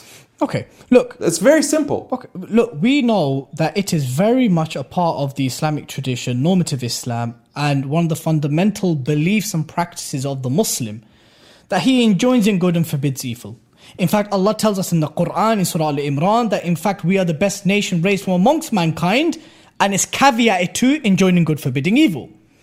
However, on that point, where we refute heresy, or even in some cases we have to make takfir on, on, on those who have apostated or, or have that level of kufri beliefs and so forth, many classical scholars, giants, right, even dating back to the Salaf al-Salihin, that said that when one embarks on enjoining good and forbidding evil and refuting heresy, uh, and so forth, that there are two conditions. And those two conditions is having the relevant knowledge in that particular matter that you're going to refute and justice to be just and to be sincere. Right? Let's put sincerity to a side because we can't look into a man's heart. But let's look at the issue of relevant knowledge and being just. Are, are we in agreement so far on, on, on this? Yes. Okay. So, with regards to your style of how you've called out certain individuals and organizations by name, do you feel that you've been just to them? And that you've not transgressed their rights as a Muslim to another Muslim? When on your thread, people are slating them, calling them all kinds of names, uh, you know, all based on a post or an article that Daniel has posted. Well, I don't condone everything that people comment, and I don't even see most of the comments. Some posts will get hundreds of comments, and I won't necessarily be able to see every single one. That's the nature of public discourse. Uh, when it comes to uh, criticizing specific individuals, I have a very um, clear uh, policy, and I follow it to the letter when it's just me criticizing someone. Which is? Obviously, we have criticisms on Muslim Skeptic that are not written by me, like the review of Yaqeen Institute is I'm part of it, but others contributed to that as well. And it's a very academic, clear style. Basically, all it involves is we go on public information, public information that is uh, available that you can verify. You can go for yourself and check and make sure that this person that we're criticizing has in fact said what we're claiming that they have said. Everything is public and open. Nothing secret, nothing, oh, I had a private conversation with so with Fulan and he said this. But you've Nothing extract- like that. Okay, but in in in that No leaked emails, no leaks, no private. Everything is public that this person chose to reveal and chose to put in public. Then we criticize for that public information. N- Second principle. Second principle. I don't make the judgment. Okay, I don't make the judgment that this imam is a deviant, or I do not. I never make takfir. I've never made takfir of a, a particular person. And all I do and all we do is we just place, we shed light on this public statement. And then I ask a question Is this correct? Is this legitimate? Khalas, that's it. Then the, the issues are so egregious that the average Muslim reading it with a basic level of knowledge understands that, yeah, this is this is it. Like for example, you you brought up Yasir Qadi. I didn't do anything other than take that clip and post it. Right? is it I didn't say anything. is I it- didn't is it- is- add any commentary. I didn't add any editorializing. I just posted the two minute Da- clip. It speaks for itself. Daniel, but is it is it truly just, bro, to take a two minute, four minute clip from an hour event, hour lecture, or to take two lines or two paragraphs from a two thousand word essay? Is that truly being just, bro? Yeah, it is. If it's if it, uh, it actually represents, okay, if it represents what he actually said and it's not d- d- taken out of context to uh, deceive the audience, then it is fair. That th- that was a distinct question that he was asked, and he made those statements that the that uh, the hudud are bizarre and problematic, and that Muslims need to talk to update them. That's what he said. So you can see, and it was linked. Like the full video is linked in the comments, and people can see the context if they're if they're questioning that. And obviously, it was problematic enough for the man himself, uh, Sheikh Yasir himself, to issue a clarification. Unsatisfactory, in my opinion, but he thought that there- there was some kind of clarification needed that he provided. Okay, what about what about in the in the Yaqeen report that you did? Um, you know, you know, in certain aspect, in certain parts of that throughout that report that you did, you know, there, there there were sentences and paragraphs out of very long, elaborated pieces, which you decided to pull out and critique. Is that just?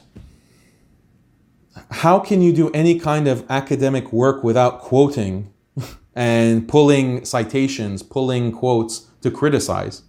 Okay, Is is okay, fine. You I don't understand what you mean. Okay, what I'm saying is that, bro, if there's a 3,000 word academic piece published in Yaqeen Institute or in any other publication, and you decide to take two sentences or two paragraphs and to add to that, as we say in Desi language, add masala to it, right? And try to, uh, you know, come to your own conclusions, conclusions which perhaps was not the conclusions of the author, and presenting it as something else.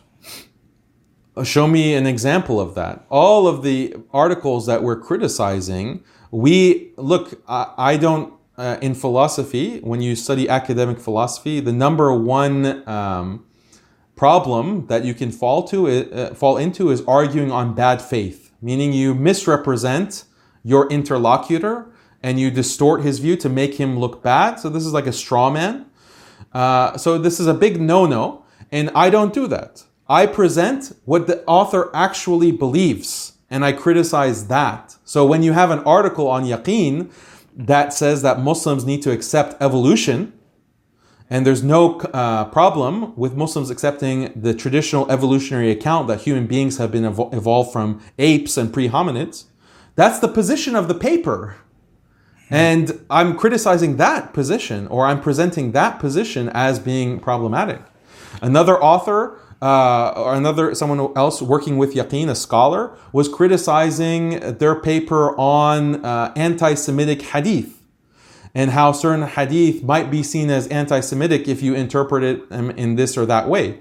So that scholar, Sheikh Haytham, he goes and analyzes their argument, not cherry picking, not misrepresenting. No, this is actually what they believe when they're talking about how hadith should be understood in XYZ way. Or when Jonathan Brown has an article, the whole article is on the basis of can non-Muslims who know about Islam, they have all the, they have an understanding of Islam, yet they reject it.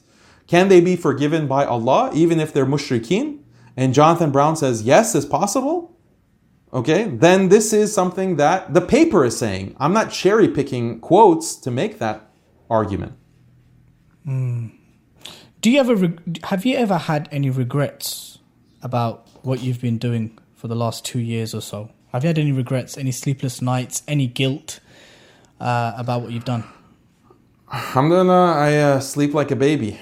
Alhamdulillah. Uh, not, I don't have any regrets. I mean, people have been saying, Daniel, you're going to regret it. Uh, they've been telling me this for, you know, seven years. A- anything that you, anytime you have a kind of com, uh, confrontational approach, the naysayers are going to push back on you. So if you criticize uh, Israel, you criticize the Zionists, and you want to defend uh, your Palestinian brothers, someone will say, are you sure you want to do this? Are you sure you want to go against these Zionists? Are you sure you want to put your neck out there to criticize? Uh, you're going to regret it. You're going to wish you were more diplomatic. You're going to wish that you pulled your punches.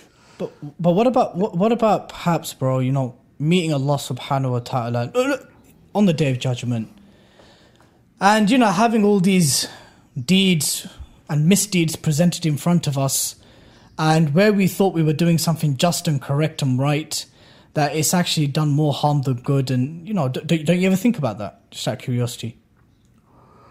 Yeah, of course. Everyone should be thinking about their uh, mistakes and sins and can they improve and will Allah forgive them, turning back to Allah.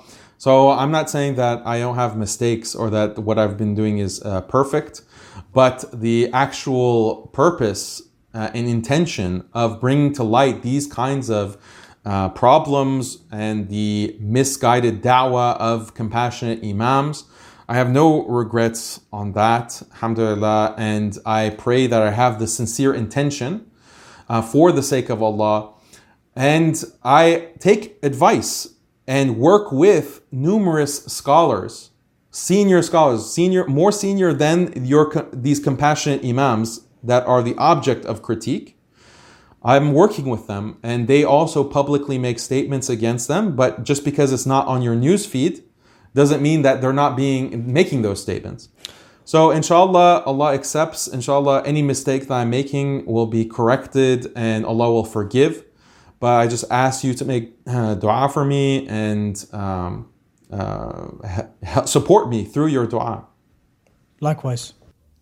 I know you. I know you've given me two hours of your generous time, and we are coming towards the end. But I do need to ask you two things, and I apologize in advance that perhaps uh, it's not being given the time that it perhaps deserves.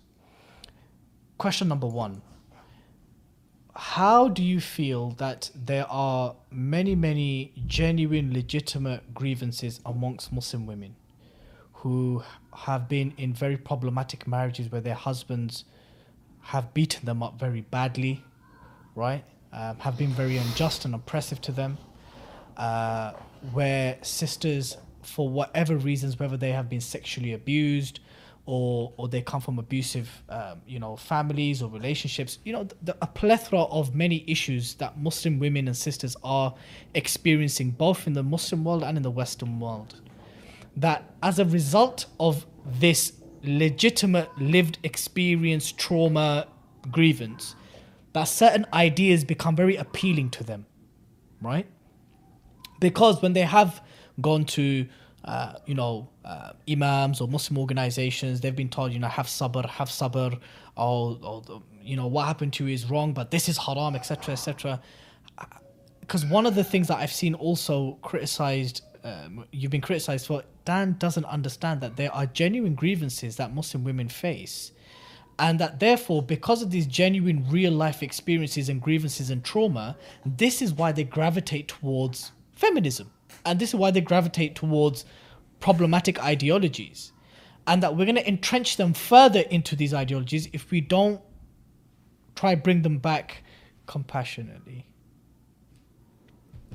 Yeah, so I mean, this is something that people raise, but it doesn't really make sense. Like, I understand that there are uh, cases of abuse, cases of trauma, cases of oppression from Muslim men against Muslim women. Uh, there's no doubt about the, the fact that that does occur.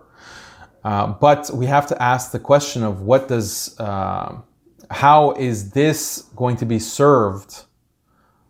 Uh, how is this serving a larger narrative that is contrary to Islam? Mm. if these kinds of, uh, because if we accept the premise that um, it is because of Islam that Muslim men oppress their women. Yeah. So, then so, this is. Yeah, yeah. So, so, uh, so, so basically, uh, uh, let me just let me just quickly because of time. Basically, when you take that argument that there is a, a an intrinsic problem of misogyny and patriarchy amongst Muslim men, and therefore this is what leads to this kind of oppression, how is that going to be the solution to addressing your trauma and your issues, right? Yeah, I mean, of course, feminism is. Uh, it's uh, the analogy that I use is like, okay, there is a, a problem of abuse, but the solution is worse than the problem. The medicine is more poisonous than the disease. Does that make sense? So uh, Islam is providing this. Sense. Yeah, so Islam is what's providing the solution to these kinds of issues of abuse. I mean, if granted that we legitimately identify, is this actually abuse? Is this actually a violation of a person's rights? Because many of the things that the Muslim feminists are raising as abusive or oppressive are not actually abusive because we define what is abuse or what is a violation of rights according to Islam, not no, according no, to no, the feminist values, right? Of course, okay, no, no, but, but let's talk about the issues where there is clear injustice, right? According to an Islamic definition, whether that be uh, a, a, husband who's who, who, who's on substance abuse, you know, beats up his wife, and you know, you know, genuine case of you know, I mean, dhulm. I'm not talking about those kind of. Uh, externally defined rights and wrongs for us. We're talking about genuine cases of where these things, in the same way that you just said, that you understand that whilst is is the medicine worse than the solution? What was that you said? The solution is worse than the Which one did you say? You, you gave a nice little uh, analogy there. You said yeah, one, the, the, medicine is worse than the disease. Okay, so in that in, in that same breath, do you not at least appreciate or understand how a Muslim woman who has genuinely gone through what Islam defines as oppression and dhulm and wrongdoing can gravitate towards that, towards feminism, towards problematic ideologies, and, and that as a solution to address her issues. It doesn't make sense because many of the Muslim women that are turning to feminism, mm. it's not on the basis of legitimate grievances Okay, you have women who are turning to feminism, Muslim women, because they say that well, the Quran says huwa instead of hiya for referring to Allah. the, the masculine pronoun is used in the Quran to mm. refer to Allah instead of the feminine. This is contrary to gender equality, so I can't accept the Quran because this is a patriarchal book. Then they turn to feminism, how- and some of them leave Islam. How no, no. Muslims- w- how- let me many finish. Let me finish. okay, go on, go on, let me go on. finish. So that's one example. There are some examples uh, of women that say that Muslim women. I don't agree with the fact that an imam cannot be a woman. It can only be a man. This is contrary to women's equality and women's rights. I'm going to leave Islam. You have Muslim women who say that I don't agree that when I'm on my period, I can't fast and I can't pray. This is contrary to gender equality. I'm going to leave Islam. You have women who say that, well, I, isn't it uh, shocking that in the Quran there's an ayah that says Al-Rijalu qawwamuna 'ala nisa putting men as authorities over women. I disagree with this. This is contrary to gender equality. Okay, so many, all are all of these women turning to feminism because of abuse? No, they're turning to feminism because they've been indoctrinated by an ideology. That's the real reason that they are having these problems with Islam. They've taken on this feminist ideology. And in, in addition to that, men can marry four women, can marry Jewish and Christian women, the women can't, inheritance laws, On witness, and on and wit- on. witness conditions. Yes, the, the list is pretty long, yeah? But the point I guess I'm trying to make is that, Dan, are we then saying that those individuals are lost causes and that there shouldn't be an effort to win them back and bring them back to the, the normative folds? No, we should uh, we should work hard to bring them back, but we do that by addressing the root source of the problem. The root source of the problem is the feminism. That's what's causing them to have a problem with uh, huwa instead of hiya. That's the reason that they have a problem with polygyny and on and on. You know, there's a reason why I, I, I specifically chose not to talk too much about feminism in this podcast because the next episode is with Sister Zara Faris. Uh, and, I'm, and, I, and, I'm, and I'm dedicating that topic in more elaboration with her. My last question to Mashallah. you today. My last question to you today. Has the ship of reconciliation with compassionate imams sailed? Is that ship long gone now? Uh, no, I mean, reconciliation uh, is not really the goal here. As I was trying to indicate before, I don't care if people hate me. Uh, A better way to move forward. A better way to move forward. Well, it depends on what that means. If it means a better way that they correct their mistakes, they stop preaching this diluted, sugar coated Islam, they stop allying with the enemies of the Muslims, they stop working with counter countering extremism agencies, they stop all of this wrong that they're doing, then okay, that's a better way forward. And I don't have any kind of personal grudge. My only problem with these figures and these compassionate imams are what they're doing to distort Islam and to hurt the interests of the ummah. That's it. Once that goes away, then I don't have any pro- personal problems with anyone. And I don't want anyone to think of this as this is Daniel doing this. No, all of us should have this kind of attitude towards those who are uh, doing wrong. We have to enjoin good and we have to forbid evil as a community. The more that we tolerate it. So my what I view myself as doing is that yeah, I'm a little bit I might be a little bit more straightforward, direct, say it like it is. But I think that inshallah that creates some space Okay, if we look at the spectrum of views, you have the views that are more uh, quote unquote strict and the ones that are more liberal, more lax. And if we just allow uh, the compassionate imams to rule the discourse, then this is going to continue to shift the community, right? Certain things are going to start becoming politically incorrect. The, the imam is no longer teaching about Jahannam. He's no longer teaching about uh, LGBT. He's not, no longer talking about ta'ah, the obedience of the wife to the husband. Those become outside the spectrum of acceptable discourse within the community if we allow these shifts to continue. So I try to bring it back, okay, counterbalance by by emphasizing those issues and hopefully restoring some balance where then there's room for someone such as yourself so to say that okay we're going to talk about lgbt but we're not going to do it like daniel does it we're going to talk about feminism but we're not going to talk about talk about like daniel does it or a muslim skeptic does it or Asna does it alhamdulillah i think that's a, a good result so That's the that's the strategy at least. Inshallah, inshallah. Dan, it was an absolute pleasure having you on, bro. Alhamdulillah. It was a pleasure for me to have such a uh, combative host. nah, nah, nah, nah. Don't say that. I remember when I was on. I remember when you invited me on after the Piers Morgan debate. Uh, you could have sh- fully shafted me. Uh, but alhamdulillah, alhamdulillah. Just, just, just on your thoughts. Just on your thoughts. Would you? What's your views on the Muslims of the UK? Like generally, from what you've observed. MashaAllah, I think that they're uh, very good in many aspects, and I wish that the Muslim community in the US was more like uh, you in the UK. Um, but you know, I definitely look up to uh, so many of the brothers uh, in the UK and what they're doing, their dawah, their teaching. So it's uh, inspiration. Like it inspires me. Like okay, there are Muslims in the West who are still holding it down and are not willing to uh, compromise on Islam in these ways. So it's an inspiration to me personally.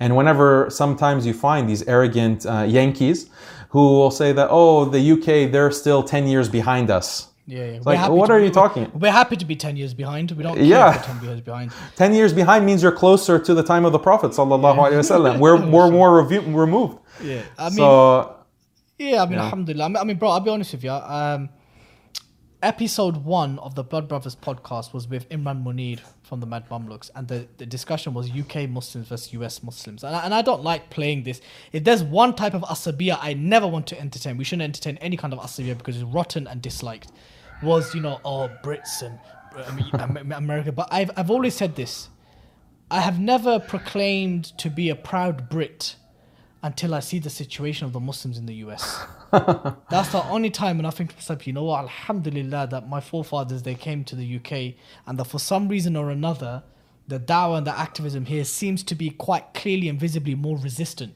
to deformity for some reason or another. Um, how do you feel about people private messaging you, uh, praising you for the work, but very clearly they will never do that publicly? How, how does that make you feel? I know you get a lot of that. I know you must get a lot of that from people who say, Dan, you know what? May Allah bless you. May Allah accept your work, bro. And these are prominent people. These are people who are du'at and mashayikh, but they will never do it publicly. How does that make you feel? Well, in some cases, I can understand. Like they don't feel comfortable. Uh, maybe they have kinds of uh, challenges and restrictions that I haven't been challenged with. Allah hasn't tested me with, so they have, you know, excuse and before Allah. So I don't judge anyone on that basis. Um, so I mean, people have their personal decisions. Why? Um, they might not want to speak out on a certain issue, and it might be a very good reason. Uh, but I hope that people will see that myself and others who are speaking on this issue, uh, even Five Pillars, you're putting out material that is challenging the narrative, and it's very important work that others are not willing to follow you in. Other Muslim outlets are not willing to follow Five Pillars in these issues. So I think that you'll agree with me that we want to inspire others to say that it's possible. You can do this. You can do this, and you won't be thrown into a prison. You won't be thrown into, even if that were the case, if that, you know, uh, your life was on the line. Uh, I don't know about myself. I haven't been tested with that. What decision I would make in those kinds of situations. Alhamdulillah, I've been blessed with uh, lu- luxury and comfort in life. And it hasn't been a situation where I will lose something major uh, by speaking out. So I don't know how I would react in that kind of situation. I hope that Allah gives me uh, istiqamah in that.